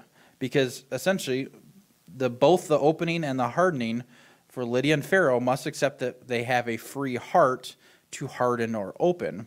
Otherwise, God is opening the heart of the heart he initially decreed to be closed, and God is hardening the heart of Pharaoh that he initially decreed not to be. It doesn't follow. This is absolute illogical nonsense. It doesn't make any sense the way he's using it. Am I wrong here, guys? Does this make any sense? No, because the opening and closing of the heart means simply to, like, a lot of times, like in Judaism, would mean something like to strengthen. So, like, when he opened her heart, he, it meant like he helped strengthen her heart unto himself. So, it's again what people refer to as the wooing. Like, uh, bring, like, again, like a relationship. I am bringing you unto myself through my relationship with you. So therefore, your heart, I opened your heart, or you could say you opened your heart. It, you could actually use it synonymously if you both are interacting in a relationship. But anyway, that doesn't really prove the point. Continue. Sorry. My next let- my next point is on Paul. Do you have anything before that? Well, no, the next thing I have is a whole bunch just hitting, well, just hitting his scriptural passages. So, yeah, you do your thing first, Brian. All right, so page 290. He says, If anyone knew that the idea of free will was a myth, it was Paul. Oh, really? He says, It was not free will that knocked Paul to the ground on the road to Damascus. Oh, boy. Okay. And I love, I love these Calvinist memes that point this out because I have, I almost have a copy paste thing that I just use now. Um, so, of course, it wasn't free will that knocked him down, but it was free will that made it nes- necessary for him to be knocked down and blinded. It follows if this is Paul's regeneration preceding faith, then why was it this grand event? Are we to conclude that this is what regeneration looks like? Was White ever knocked down on any road? Was he confronted by Jesus? Was he ever blinded? How can we even know that White is saved? He hasn't had this spectacular regeneration that we have biblical scripture for, right? So if this is just a different method of regeneration, okay, that maybe was reserved only for Paul, then we must ask why. Why is did he not get the regular old regeneration like the rest of us? Mine was pretty boring. I was just sitting in, in the Calvinist church with the wooden pew with my NIV Bible. Um, or is it more plausible that through God's perfect knowledge of foreknowledge of Paul, not beloved, foreknowledge of Paul, God accomplished the counsel of his will by intervening, knowing exactly what would convince Paul? knowing that after his conversion, Paul would be one of the greatest testimonies for Christ in the new church. Which one is more logical? That this is some spectacular special regeneration just to put more uh, people filling the seats in the pews and more people going on crusades? Or was it that Paul was a stubborn SOB and he was very well learned and it would take quite an event to convince him to stop killing Jews? And Jesus did it because what? He, he knew. He had foreknowledge. That's my rant. And also the story of that kind of proves the fact that he did have a will because he had to interject and uh, confront him with his own glory first. It blinded Paul so much so that it took until like Paul had a full understanding of everything for the scales to fall off his eyes. So uh, it doesn't follow. It, not never in that. If anything, actually that position, that story helps show the fact that God interacts within time and interacts with our wills because he says, Why are you doing this? And he's confronted with the glory of the sun. And suddenly, whoa, whoops, God, stop that. Um, he made it, he had to make a choice. Otherwise, God could have just regenerated him in such a such a display is kind of unnecessary and frivolous. Yeah, By the I way- agree. I'm almost cracking up every time I'm watching David just like fall over laughing while I'm talking. I'm not trying to be that level of entertaining, but it's very distracting. I love it. I love it. You know you're doing good when David starts falling apart. All right. You know, it, it, it was good stuff. Yeah. So, um, Thanks. let, let, let me hit the let me hit his biblical case then for regeneration preceding faith. Um, since you've you, have you have torn it apart philosophically, um, but it doesn't stand up biblically either, right? So first, he tries to argue on the basis of John three three uh, that regeneration precedes faith. Uh, here we have Jesus responded and said to him, Truly, truly, I say to you, unless someone is born again, he cannot see the kingdom of God. That's on page 286. Uh, that, that, that White quotes that. Uh, and then White does not explain how this verse is supposed to support his case. It seems like White is assuming that, um, as Calvinists often do, that one can't believe the gospel if they haven't even seen the kingdom, but there's no reason to grant that assumption. White then turns to 1 John 5 1. This is probably the strongest verse that the Calvinists have to support pre faith regeneration. The verse says, Everyone who believes that Jesus is the Christ has been born of God, and everyone who loves the Father loves the child born of. Whoops, sorry. I didn't yeah, put too much of the verse in there. But yeah, everyone who believes that Jesus is the Christ has been born of God. Now, White makes much of the fact that the Greek word translated as believes here is in the present tense, and he takes this to indicate that it emphasizes both the believer's ongoing faith as well as the initial act of saving faith. And from this, White argues that being born again must precede saving faith. However, the present tense does not indicate that the initial act of saving faith is in view. The text simply says that anyone who is presently believing has been born again. Whether this is because all who believe are regenerated or because all who are regenerated believe is simply not addressed. Now, White acknowledges that that's possible, but he attempts to bolster his case by comparing 1 John 5:1 with the similar language used in 1 John 2:29, which says, "Everyone who practices righteousness also has been born of him." Now, White observes that practicing righteousness is obviously subsequent to the new birth, and so he thinks that believing must likewise be subsequent to the new birth in 5:1. But White overlooks two things. In the first place, John's emphasis is not on the order of the events in either of these verses. Rather, he's giving people a means of identifying true believers, namely by whether or not they practice righteousness or believe in Jesus. He has no interest in the priority of the new birth to these actions. He's simply observing that these activities are evidence of the new birth. In the second place, White ignores another relevant usage of similar language in 1 John. This appears only nine verses later. The one who does not believe God has made him a liar because he has not believed in the testimony that God has given concerning his son. That's 1 John 5:10. So here we have nearly the same sentence structure, and yet it's obvious that making God a liar does not precede failing to believe God's testimony. Therefore, we know that John does not necessarily communicate a logical or temporal order when using this grammatical construction. White tries to support his case for pre-faith regeneration from the opening of Lydia's heart in Acts 10, as you pointed out. The verse actually fits pretty well within the Arminian doctrine of prevenient grace, according to which God has to enable people before they can believe. White tries to anticipate that move, but uh, he says it doesn't work because God opens Lydia's heart so that she would respond. Unfortunately for White, the verse does not say that. It just says that God opened her heart to respond, not so that she would respond. The verse only speaks of this being something that she's able to do, not something that she is guaranteed to do. White tries to draw a connection to Ezekiel 36 26, where we read that God uh, takes away Israel's heart of stone to give them a heart of flesh. Uh, one wonders what the relevance of that is to Acts 10, given that in Ezekiel 36, it says nothing about the priority of regeneration of faith or vice versa. Moreover, the verse creates problems for White's interpretation of Acts 10. If one has to be given a new heart to believe, then which heart was God opening in the case of Lydia? The heart of flesh or the heart of stone? If it's the heart of flesh, why is that needed? Can't hearts of flesh already believe? If it's the heart of stone, then apparently one doesn't need a new heart before one can believe. Either way, White's interpretation doesn't work. White also sees support for irresistible grace in the story of Paul, which you also mentioned, uh, yeah, Paul being confronted on the road to Damascus. White ignores Paul's words in Acts 26 19, where Paul says, I did not prove disobedient to the heavenly vision, which strongly suggests that Paul had the ability to be disobedient and therefore that the call was not an irresistible one. White cites several passages describing faith as something which is given as a gift by God. Uh, Arminians can agree with that. We affirm that God has to enable us to believe. So, you know, there's no support for Calvinism there. Uh, but White goes further than this and actually tries to say that Christ is the source of our faith. He bases that on Hebrews 12, 1 through 2, where it says that Jesus is the author and perfecter or author and finisher of our faith. He makes that argument on page 293. So, what's White suggesting here? Is he saying that Christ believes for us and that our faith is not our own action? Because it's really hard to see how else I can read his claim that Jesus is the source of our faith.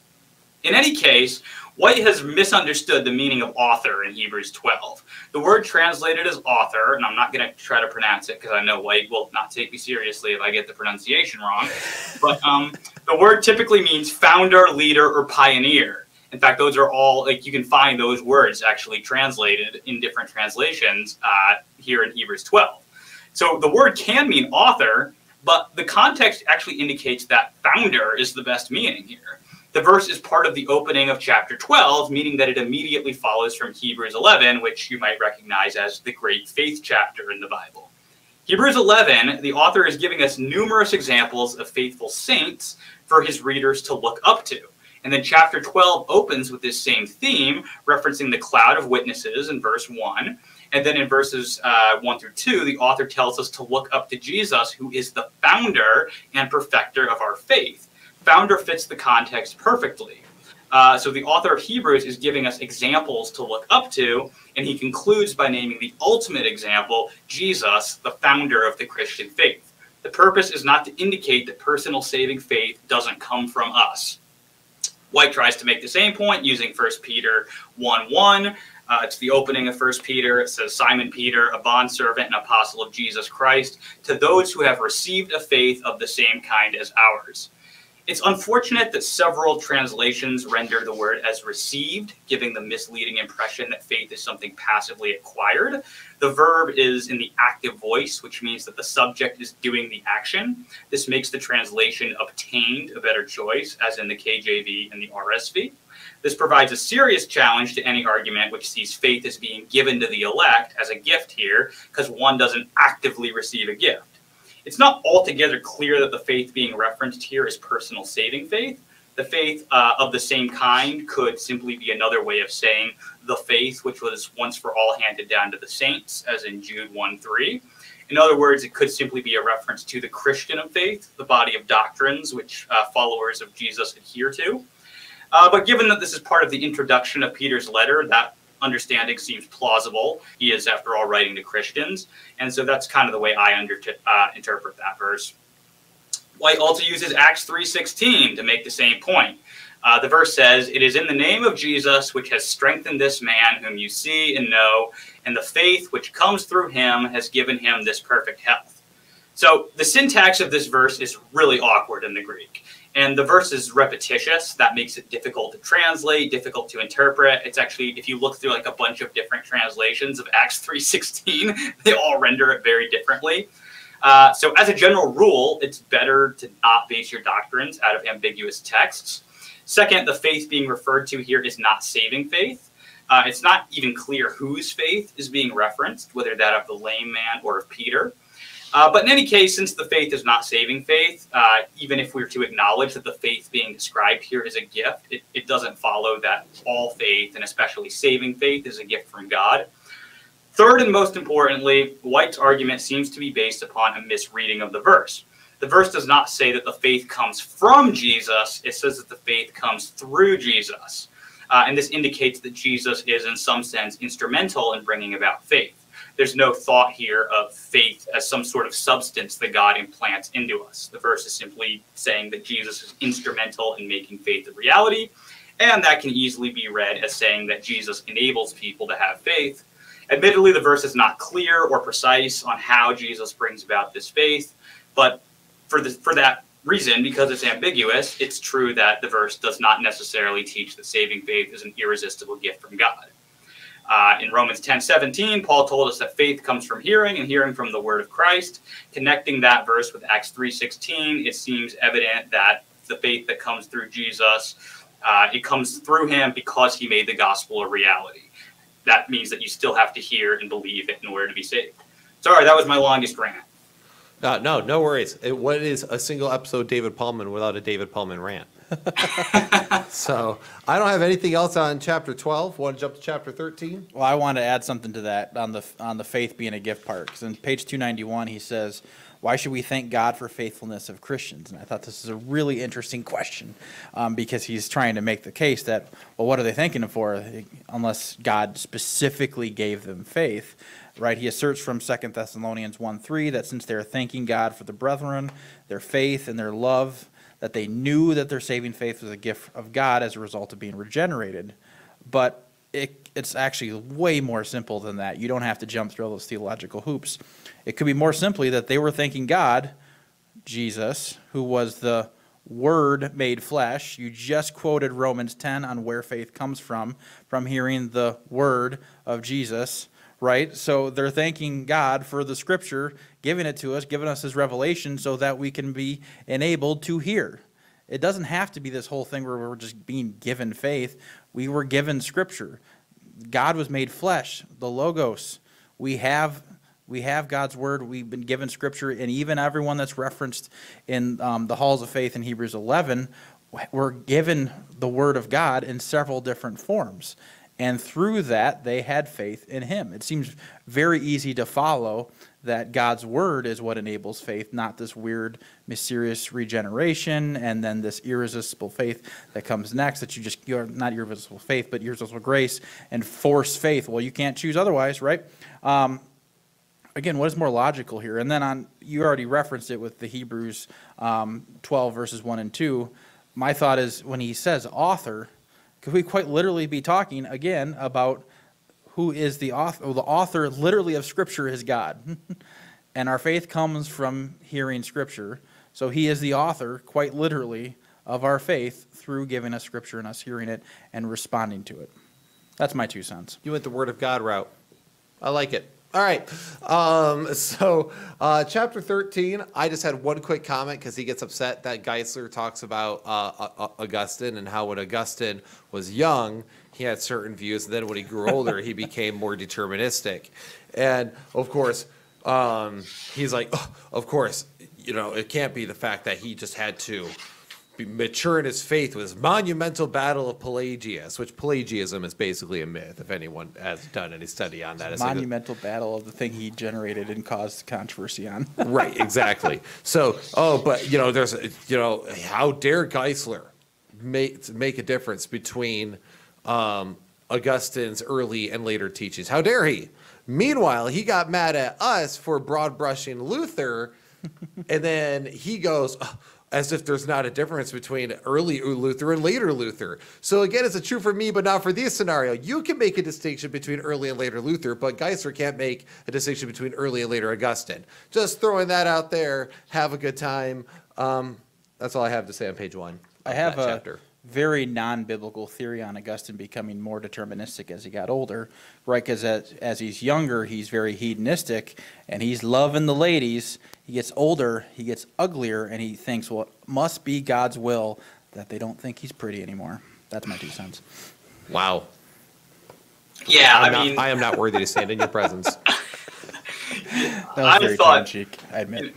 White spends like the early pages of the chapter, like you said, correcting some of Geisler's statements about Augustine, his inflammatory language regarding the doctrine of irresistible grace. I don't have a lot to say about that um, because, you know, again, I'm not interested in defending Geisler. Um, he does turn to confront Geisler's claim that Calvinism makes God no longer omnibenevolent. His response is twofold. So he argues first that God's love does not need to be equally distributed, and two, that God's love doesn't have to be the same for everyone. Uh, it seems to me that White really misses the point. Like, we can agree that God does not love everyone in the same way. He has a special love for believers who are his children.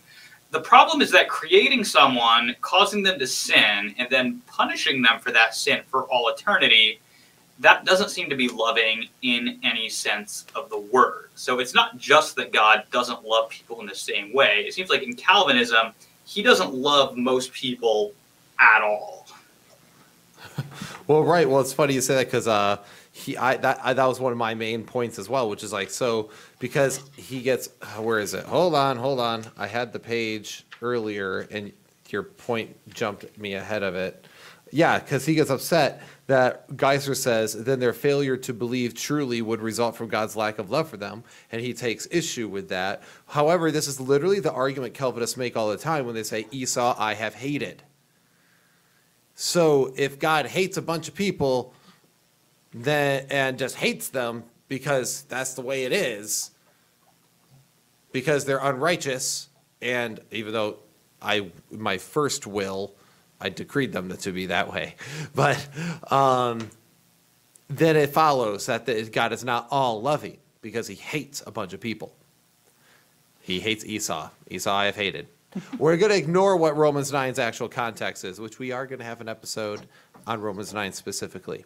Um, we might have a couple episodes on that. Maybe That'd be you and I great. will do one that we have Jordan Ferrier on for it. Let's just do a month of Romans 9. That'd be fun. I would enjoy that. All right. Um, all right. So then the other thing he says here is uh, on page 301 that Arminians teach that God sends his grace to persuade men to believe, but they deny that God can actually raise man to spiritual life without his assistance and agreement. Um, so that's, uh, yeah, there's quite the straw man. But remember, he gets, uh, my only point. I point pulled here. that same quote too. I love that you grabbed that. It's actually amazing how many quotes you and him uh, have all grabbed. We've all like grabbed similar quotes because we're like, what, what the, what? Um, Like, one of those quotes. That's just when I put like a citation needed. You know. right. um, well, what I I wrote on the side here was that he hates it when we use the word forced or coerced, even though he's literally arguing for something that's irresistible. Um, but by the way, if I, if, Brian, if if I irresistibly push myself on a woman, does that mean I coerced her and forced her? yes. So what you're saying is that there's really no difference between the word irresistible and coerced Yes. or forced. I think it just means foreknowledge, beloved. Foreknowledge beloved. So because he gets mad that he, he, I mean he gets to use the word persuade that Arminians say persuade, but yet he gets mad when we say coerced. Yeah, he gets to say, he gets to say that uh, we think that God is trying to save people, but Right, we he- can't say forced. Right. So I'm just saying again, it's a true for me, but not for the double standard white. All right. Yeah, and, and we agree that he can when he says that God can actually raise a man to spiritual life without his assistance or agreement. Sure, he could if he wanted to, um, but does he? I think that's the actual point that's in contention. Scripture clearly gives a condition for salvation. The mere condition existing implies a willingness on man's part. Otherwise, it, the condition is meaningless for God because He does all the work anyways. So it would be like saying, like God saying, salvation is by grace through having skin. Well, duh, of course, the same person has skin. You caused that, God. So weird flex, but okay. Like, it's such a weird thing to say, well, here's this condition that I set up that you had no ability to meet on your own free will, but this is a condition. It just doesn't make any sense in that worldview. Yeah, I would even push it back a little bit further. Like, I agree that God, like, we don't assist God in His raising us back to life, right? I think the the issue is maybe not so much whether um, God can raise us to life without our assistance.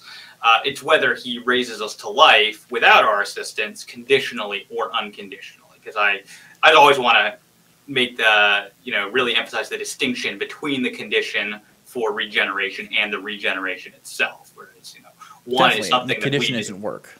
Yeah. Right, yeah.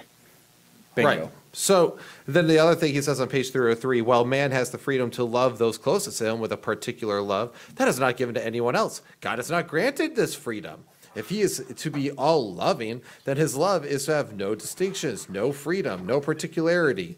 Love all the same or love none at all is the argument.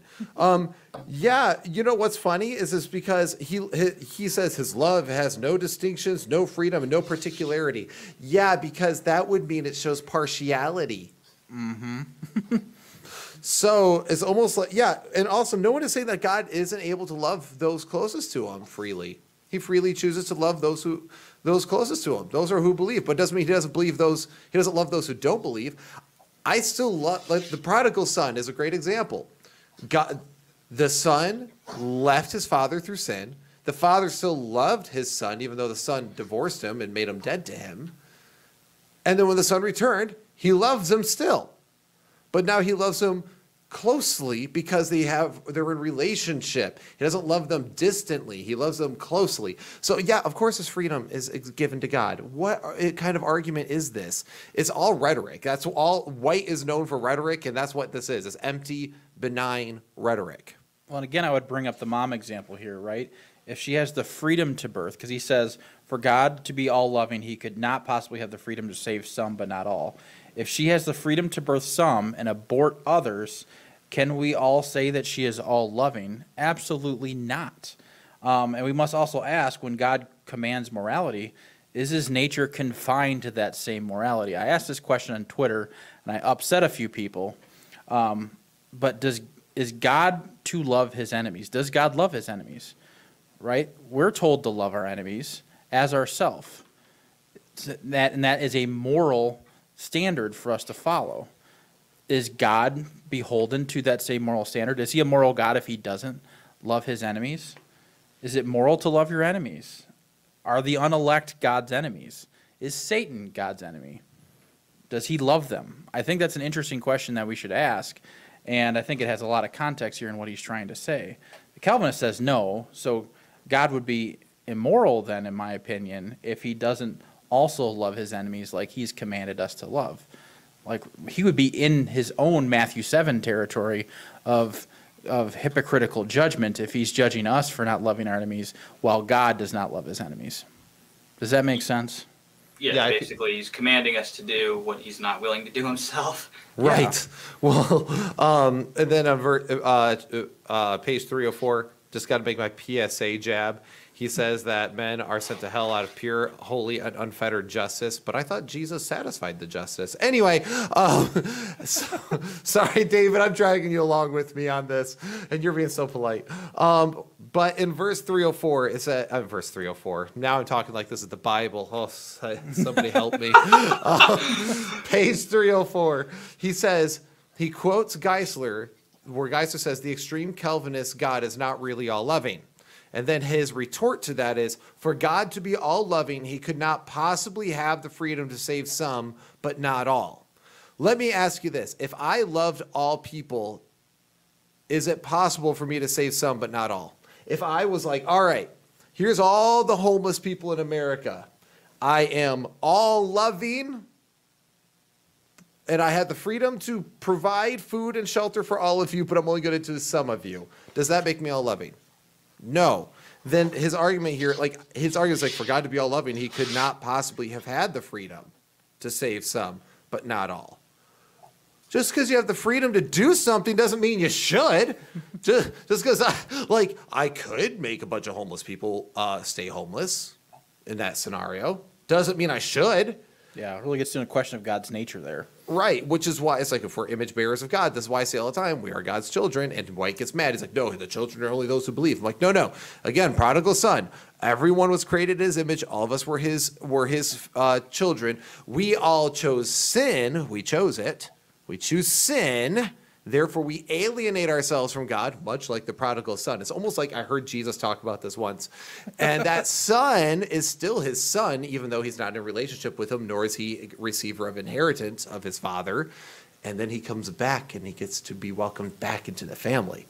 So, anyway, I'm done. All right, I'll stop, I'll stop ranting. All right, keep going. I, I You- apologize. Uh, the only last note I mean I have on here is that this is a really repetitious chapter. He spends the remainder of it, pages 315 through 325, just reiterating his case that faith is a gift. And I think I already answered his arguments there when we were talking about chapter 12, so we don't have to hit it all again.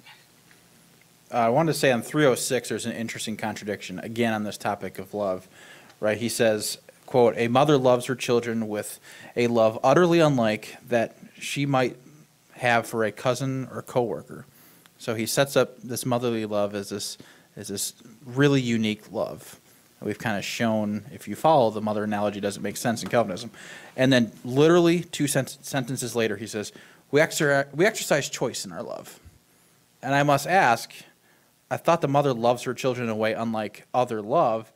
And is she choosing to love? Is she the pro choice mother who's like, eh, not convenient. I got some bills to pay. Kill it. Or is she, or what we expect motherhood to be and what we see it day to day in people that are very much pro life? They love their child even before it's born. And even when the child goes astray and does a bunch of nonsense, the parents still love them. Yeah, and we've seen that in court cases, right? We've seen mothers turn in their children who have done something wrong. They are turning them over to the consequences of their actions, sometimes to life in prison for something terrible that they did. Does that mean that that mother was unloving? No, that mother was also understanding perfect justice as well as perfect love. Um, it's almost like these mothers have um, an example in heaven to, to follow for the love that they're supposed to show their children. Anywho, I had nothing really on chapter 14 since it was a wrap up chapter. And uh, so, and it was this kind of, again, a lot of, uh, for me, it was the end of chapter 13 and 14 were so repetitious that I was like, I already feel like I've, could, I've addressed these or I, I'm, yeah. So, anyway, I don't really have anything on chapter 14. Yeah, I mean, which is fair because I mean, t- you know, in fairness to White, this is you know you'll often summarize your conclusions in the last chapter. So I mean, a little bit of repetition is not fine there. Uh, I just had one note here on his uh, his his final pot shot at Arminianism. He says. Quote, the greatest joy in death, the greatest comfort in sorrow, is knowing that there is nothing that is purposeless, nothing that is mere chance. Arminianism simply cannot provide this kind of comfort. If indeed the ultimate authority is what takes place among men, or sorry, in what takes place among men, is the autonomous free will of man, rather than the all wise decree of the almighty creator of time and space, then to say that there is purpose in anything is at best a guess and at worst a lie. Page 332. One wonders how exactly one is supposed to find comfort and joy in God during their suffering if they believe that God is the cause of their suffering. It should also be pointed out that the level of comfort afforded by one's theology is not itself a reason to suppose that their theology is true. ooh, Leaving these issues aside, on what basis does White say that Arminianism leaves things to chance? White appears to be operating on the false dichotomy that things either must be caused deterministically or left to chance. But the defender of libertarian free will, particularly the agent causal understanding of libertarian free will, which I would hold, holds that there's a third possibility, namely deliberate causation. A deliberate choice is not a chance event, so hence affirmation of libertarian freedom does not commit one to a world of chance, as White seems to think. White's also unclear on what he means by man's freedom being the ultimate authority in what takes place. I think he's confusing causation with authority because these are really different categories. Uh, moreover, affirming that people are the cause or the source of their own actions is compatible with saying that God is the ultimate cause of people's existence. If White means something else by ultimate in this context, then he needs to be clear about that. As stated, he appears to be operating on a false dichotomy and grossly misrepresenting Arminian theology. Um, yeah, I mean, that's pretty much it. Uh, in conclusion to this book, because obviously we can't break out everything down. I had one more point. Oh, we can- never mind. We can say whatever we want here now because we know White's not gonna watch this part of the video until like ninety-seven episodes later. So in October, we'll have to remember what we said, but I don't think he's gonna get this far anyways. Um, but on page three thirty, he said, and he's responding to Geisler, White says, he notes that belief affects behavior and so ideas have consequences. And then White says, and this he is quite correct. And I was like, well, that's a fascinating statement he just made, considering White's worldview and theological framework. That sure doesn't sound like inability to me. That doesn't sound like a singular divine decree to me. That sounds like, what's that word? We use it all the time. Uh, uh, oh, yeah, those two words free will. It sounds like free will to me. That belief affects behavior. And I think that's why we're told to uh, beware of false teachers. Like, it doesn't make any sense for the elect to beware of false teachers. And it also doesn't follow in James 3 that, that teachers are to be judged more harshly for what they say. Well, what does what they say matter? If it's unless they're just mere agents and they're just um, they're just acting out what God already decreed them to do, then what what does it matter what they say and why would they be judged more harshly? Are they being judged in their desire to false teach uh, teach falsely, or is it because false teachers can actually cause people to walk away from the faith, to deny Christ, to reject the Holy Spirit and blaspheme Him? That makes the most sense. So, anyways, I think this the idea. I was like, oh, interesting. He acknowledges that, and I will say this of all my Calvinist friends, I don't think that you can talk in Calvinism without branching out into free will ideology. You just can't do it. You can't consistently communicate in that way because we don't think like that. Maybe we're just not decreed to think like that. I don't know. Now, um, in conclusion um, of all this, now granted, there's been a lot of drama that's exploded because of this book review. But this re- book, um, again, the reason why I, when David first brought this up, because I was reading it, um, to do this review um, back in like October or November is when we first started talking about it, um, something like that, I believe. Uh, so when when it came down to this, like the reason why I become so passionate about this is because what happens in a lot of the people, uh, unfortunately for me, um, we grew our platform a little bit because we had started it for a little while, but we were inconsistent in our releasing. We ended up joining the RFP network, and we joined this huge network of people who are recovering fundamentalists, and um, which is cool. But it also means that I ended up getting a lot of people who are ex IFB and IFB followers, which is fine. But what ends up happening is that so many people who leave the IFB, they run to the people who claim because what is IFB? It's legalistic extra biblical standard is what they all these people associate with it. Okay, um, not saying that's all IFB. I know I'm speaking generally here, so be be gracious here, but they they think this way. Um, so what they do is they hear this this other group of people who are talking about sola scriptura that like that's not what the text says, and who push that, push that, push that, and then they jump ship and go to them because they also are very conservative. Like, right, like let's be honest, reform people are socially and economically and politically and biblically conservative. Now, you jump to that, and they're also very confident. You get people like John MacArthur, and uh, um, you get people like Voddie Baucham, and these people who just speak bold statements. And it's very attractive to people who left the IFB because it, it, feels like home without being home, mm-hmm. right? It feels like IFB, but it's not IFB. All those weird legalistic things are shed while you're able to keep a lot of the core things that you like. So then they get sola scriptura, they get these people and they know they don't like Rome, so they go back and they find the Reformation, they hang out in, in, that. So that's why, and a lot of my friends have read this book and have been influenced by this book. And a bunch of my people, my friends, have become Calvinistic. And I'm not saying that Calvinists are the world's worst people, but I find it concerning because it raises a lot of questions about the character of God. And also, I don't think it actually is biblically consistent. I think it has to be continually read in and dismissed, as we have seen White do when he redefines the word world whenever it's inconvenient, things like that. So I find it not helpful. So I wanted, I'm glad we were able to do this review with somebody who was also ex IFB. Um, to show the fact that guys, you know, me and David don't agree on everything. We agree on a lot of things, though, but we don't agree on a lot everything. And we are not Calvinistic, yet we take the Bible seriously. Yet we are, uh, you know, we are biblically conservative folks. Um, we're not like hyper progressive liberals or anything. So, yeah. And one point I would want to make on that is because you're right that I think the IFB does set people up to kind of fall into Calvinism. It's something I've been saying for a while. And uh, I think you can have the what people like about Calvinism. You can have that high regard for Scripture. You can have that very conservative environment, and I think you can have it without Calvinism. And where I'm going to point people to this is people who are in the Free Will Baptists, right? These people are they're they're similar to the IFB in terms of like their uh, being very conservative, their structure, high regard for Scripture. They'll even you know they'll even quote from the KJV. A lot of them. They're not King James only, but um, uh, something like uh, Leroy Forlines' book, Classical Arminianism, or Robert Picirilli's book, Grace, Faith, Free Will. These are solid Arminian uh, biblical scholars, very conservative.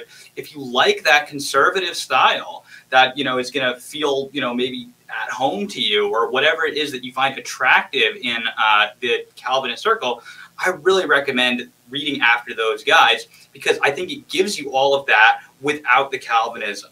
So there is an alternative. There are ways to have those things that you love and not have Calvinism. And just unfortunately, they are not as well known, but they are godly men. You can tell in their writings how much uh, reverence they have for the Word of God and their perspective. I mean, their exegesis is phenomenal. It like it helped me grow incredibly in my own thinking on these issues.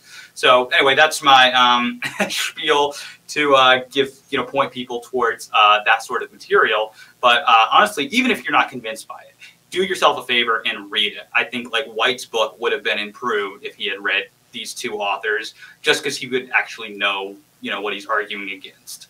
Right. Well, then, I mean, then there's also other books as far as you know, if you want the Molinistic perspective, William Lane Craig has a has a few books like of God and Time, or the like, what is it, the Only Wise God, I think, um, is one. Is that one his, or is that the Yes. Open Theist book? Okay, there's there's an Open Theist book with a similar name. Like, which one was that?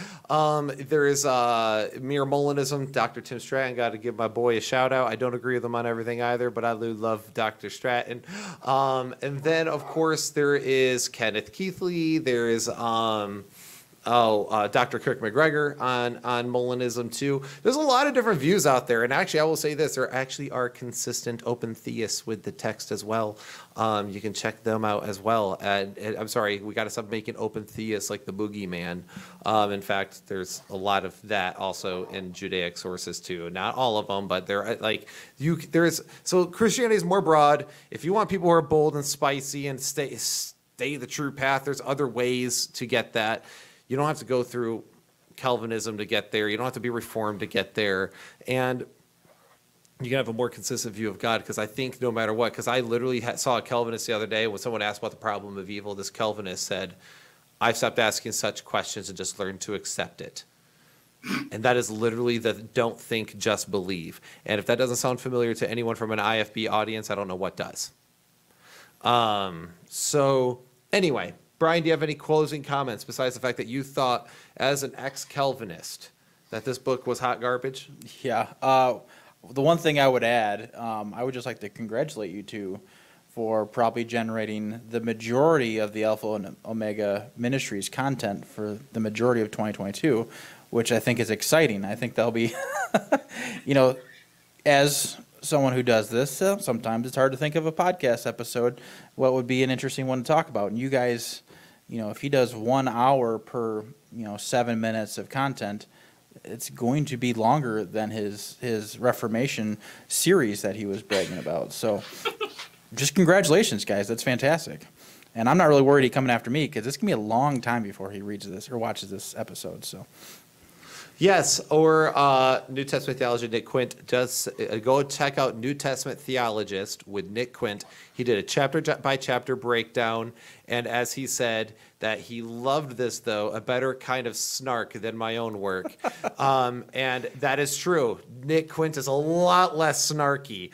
Uh, we are very snarky. It's the church split. I I had somebody be like, they came in the our comment section what yesterday, and they said something about like our tone, uh, or, and I'm like, oh, is this your first time here? like, I I I make no apologies. Uh, we are a snarky channel. It's not intended to just be to be taken as disrespectful. I somebody put it perfectly. I think it was Derek. He's actually in the chat. He said he kind of uh, looks at it as we're like the brothers, always chiding everyone around us. Um, we chide each other. We chide everyone. We show uh, we we, we jump forth with reckless abandon at everybody. Don't take it personally, um, unless we say, of course, certain things like that are definitely personal. But I just think this book is bad, which is sad because um, I will say this with how Dr. White argues, and I will. These are my closing, my actual closing thoughts. and I'll just add to just from Oh. the overall mentality of our channel, we are trying to build mental toughness in ourselves and those that watch, and it's scientifically proven that your brain reacts to being disagreed with in the same way that it reacts to physical harm and it triggers this this fight or flight mechanism in you by dis- being disagreed with it takes conditioning it takes effort to learn how to be disagreed with and not freak out to not um, go after someone to not emotionally react to not immediately go to a sinful reaction. So when we're being snarky and we're pushing the envelope a little bit, we added a little bit of extra snark here because honestly, James White started it with the whole Dillard's thing. It was just like, okay, we're at this level now. Here we go. We're matching tone for fun. Um, but it is meant to build mental toughness. And if we can't joke around and give each other some snark about this, um, you know, I think Paul has some great examples of some serious snark in the New Testament. I think we have a little bit of example here, and that's okay to to be a little sarcastic because it makes a point. And if you can't take a little bit of sarcasm that feels a little bit straw manny because you're like, wow, you disagree with me. I got to get mad about it. I, I, don't, I don't know that you're ready for this channel yet. I don't know that you're ready for a lot of uh, disagreements in the church, and that's when there's problems. And then you split churches because something got you all upset, and you're going to take your toys and go to the next church five seconds down the road, and that is not the church that was set up in Acts. It's not that's my two cents. Wow, that was quite the tirade. But no, it's true. The, the idea of mental toughness, because people do get take that the wrong way, which is why it's like, no, we're going to crack jokes, we're going to snark, we're going to we're going to make little jabs, and, and and people can do that with me. I'm fine with it. Actually, uh, all the time. Check out our apologetics group on Facebook. People roast me all the time on there. yeah, and I called David Pallmann nine years old as often as I possibly can on Facebook because he looks really young. Yeah, well, and also, and now to be clear, now the reason why I think we I've, we've cranked up the snark. okay, he's 11 now. Look at that beard. Um, he's 11 with a beard. now, to be fair, now I did want to clarify. Yes, we were snarkier throughout this, and that's because again, White set the tone. Now, David did a hot take. Someone could say David set the tone. David did a hot take. Anyone notice what internet what internet culture is? You're supposed to scroll by hot takes with a laugh. Okay if you know anything about internet culture. It's like taking a meme seriously. If you take a meme seriously, what is wrong with you?